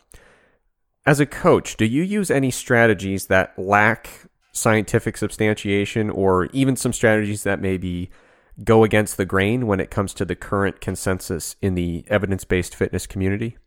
Oh yeah, I do. I mean, because uh, again, it's like I talked about earlier. The research can't cover everything in terms of training. So, so, so there are things that you do that maybe maybe kind of speculative. Um, maybe um, you know maybe there's a little bit of evidence out there, but nothing really strong. Um, you know things like um, you know something I like to do with my own training or some of my, my clients' training is I like to kind of cycle volume approaches. So I like to kind of progress from a lower volume to higher volume. um, until they kind of plateau in progress and then maybe back their volume off again and start again. You know, I, I will say there's not it's there's really no research to suggest that that approach is better than others. You know, there's some I would say theoretical reasons why it might be good, but you know that's that's mainly speculation on my part. It's not, you know, I'm just doing some things that you know I think there's probably a reasonable uh, uh there's there's a sound there's a sound reasoning behind it. It could be inaccurate. You know, maybe some studies will come out showing that I'm completely wasting my time doing it that way, and that's fine. I'm totally open to being wrong. Um, but yeah, I mean, I yeah, I'm an evidence based guy, but I do things that you know don't have a solid basis in evidence because if, if I tried to do everything that had a solid basis of evidence, I, I don't even know how to design training programs because there's no like I said, studies can't tell you everything. Right, and you also have a secret insulin suppression uh, strategy to help promote fat burning. Is that hey, right? Hey, you weren't supposed to talk about that on this podcast. Oh yeah, yeah. Your clients told me that you were just throwing people off the scent, so you could keep that uh, keep that as your uh, your main drawing point for clients. No, I, I mean one, one one of the things that I always like to say is like if someone doesn't know anything about research and is not at all conversant in the literature, I tend to be somewhat skeptical of what they have to say. Like, I'm not going to dismiss it outright, but it does make me more skeptical. I also get skeptical if someone purports to have citations for literally everything they do when they train clients. Because then it's like, well, I mean, it, at what point is your experience as a practitioner coming into play here? Like, how could you possibly rely on research for every decision you make when coaching humans? So, uh, yeah, I think I think it is all about kind of striking striking that balance and you know just figuring it out, like what what's most appropriate for for you and your clients. Yeah, you don't want to be getting your your client's training program straight from the table in a research study because that is a plain ass, boring ass training program. Wait, what, but what are you talking about? I put all my clients on the Schoenfeld uh, high volume protocol. exactly. well, there is at least one person out there who would very much like you to videotape one of your clients going through the protocol. Uh, it, as I understand it, there's a bounty on it or something like that. oh, really? I don't know. Probably. I I, che- I checked out of that drama in like January of this year. I know, I know. I, I, have no idea what the current developments are. I know. I checked out of it a long time too. So it's funny. I, I still hear little things through the grapevine every now and then. You know, people will say, "Oh, did you hear this?" I'm like, "No, I don't. I don't even. I don't even pay attention to it anymore." So. James, if you didn't want to deal with bounties on a regular basis, I don't know why you would get into the fitness industry. this is very serious business. All right. Well, oh, James, we, have taken up a bunch of your time, and, and, we we sincerely appreciate it. Um, for our listeners who would like to uh, to stay in touch with you or stay up to date with your work, where can people find you online? Uh, yeah, you can just go to my website, weightology.net. Um, I've got a bunch of articles on there. Actually, some of the articles we talked about, my insulin series, my body comp series. Um, you know, it's free for everybody on there. Um, um, and uh, and yeah, and then I have my research review, and then I also have got uh, you know coaching and um, all that other stuff. So so yeah, weightology.net, and also all my social media accounts are on there. So if people want to follow me, they, they can use those as well. Perfect. Well, James, uh, it was great talking with you. Um, hope to see you again sometime soon. Uh, I'm sure we'll run into you at a fitness conference uh, in the near future. But until then, uh, thanks for joining us. Take care, and uh, we'll talk to you later. Yeah, guys, thanks for having me. Thanks for listening to the Stronger by Science podcast. Now, Greg and I are not experts in medicine or health or really anything else for that matter. So, before you make any changes to your diet and exercise habits, make sure you check with a doctor or another healthcare professional. If you enjoyed this podcast and you'd like to support it, visit strongerbyscience.com to check out the products and services that we offer. Thanks for listening, and we'll see you next time.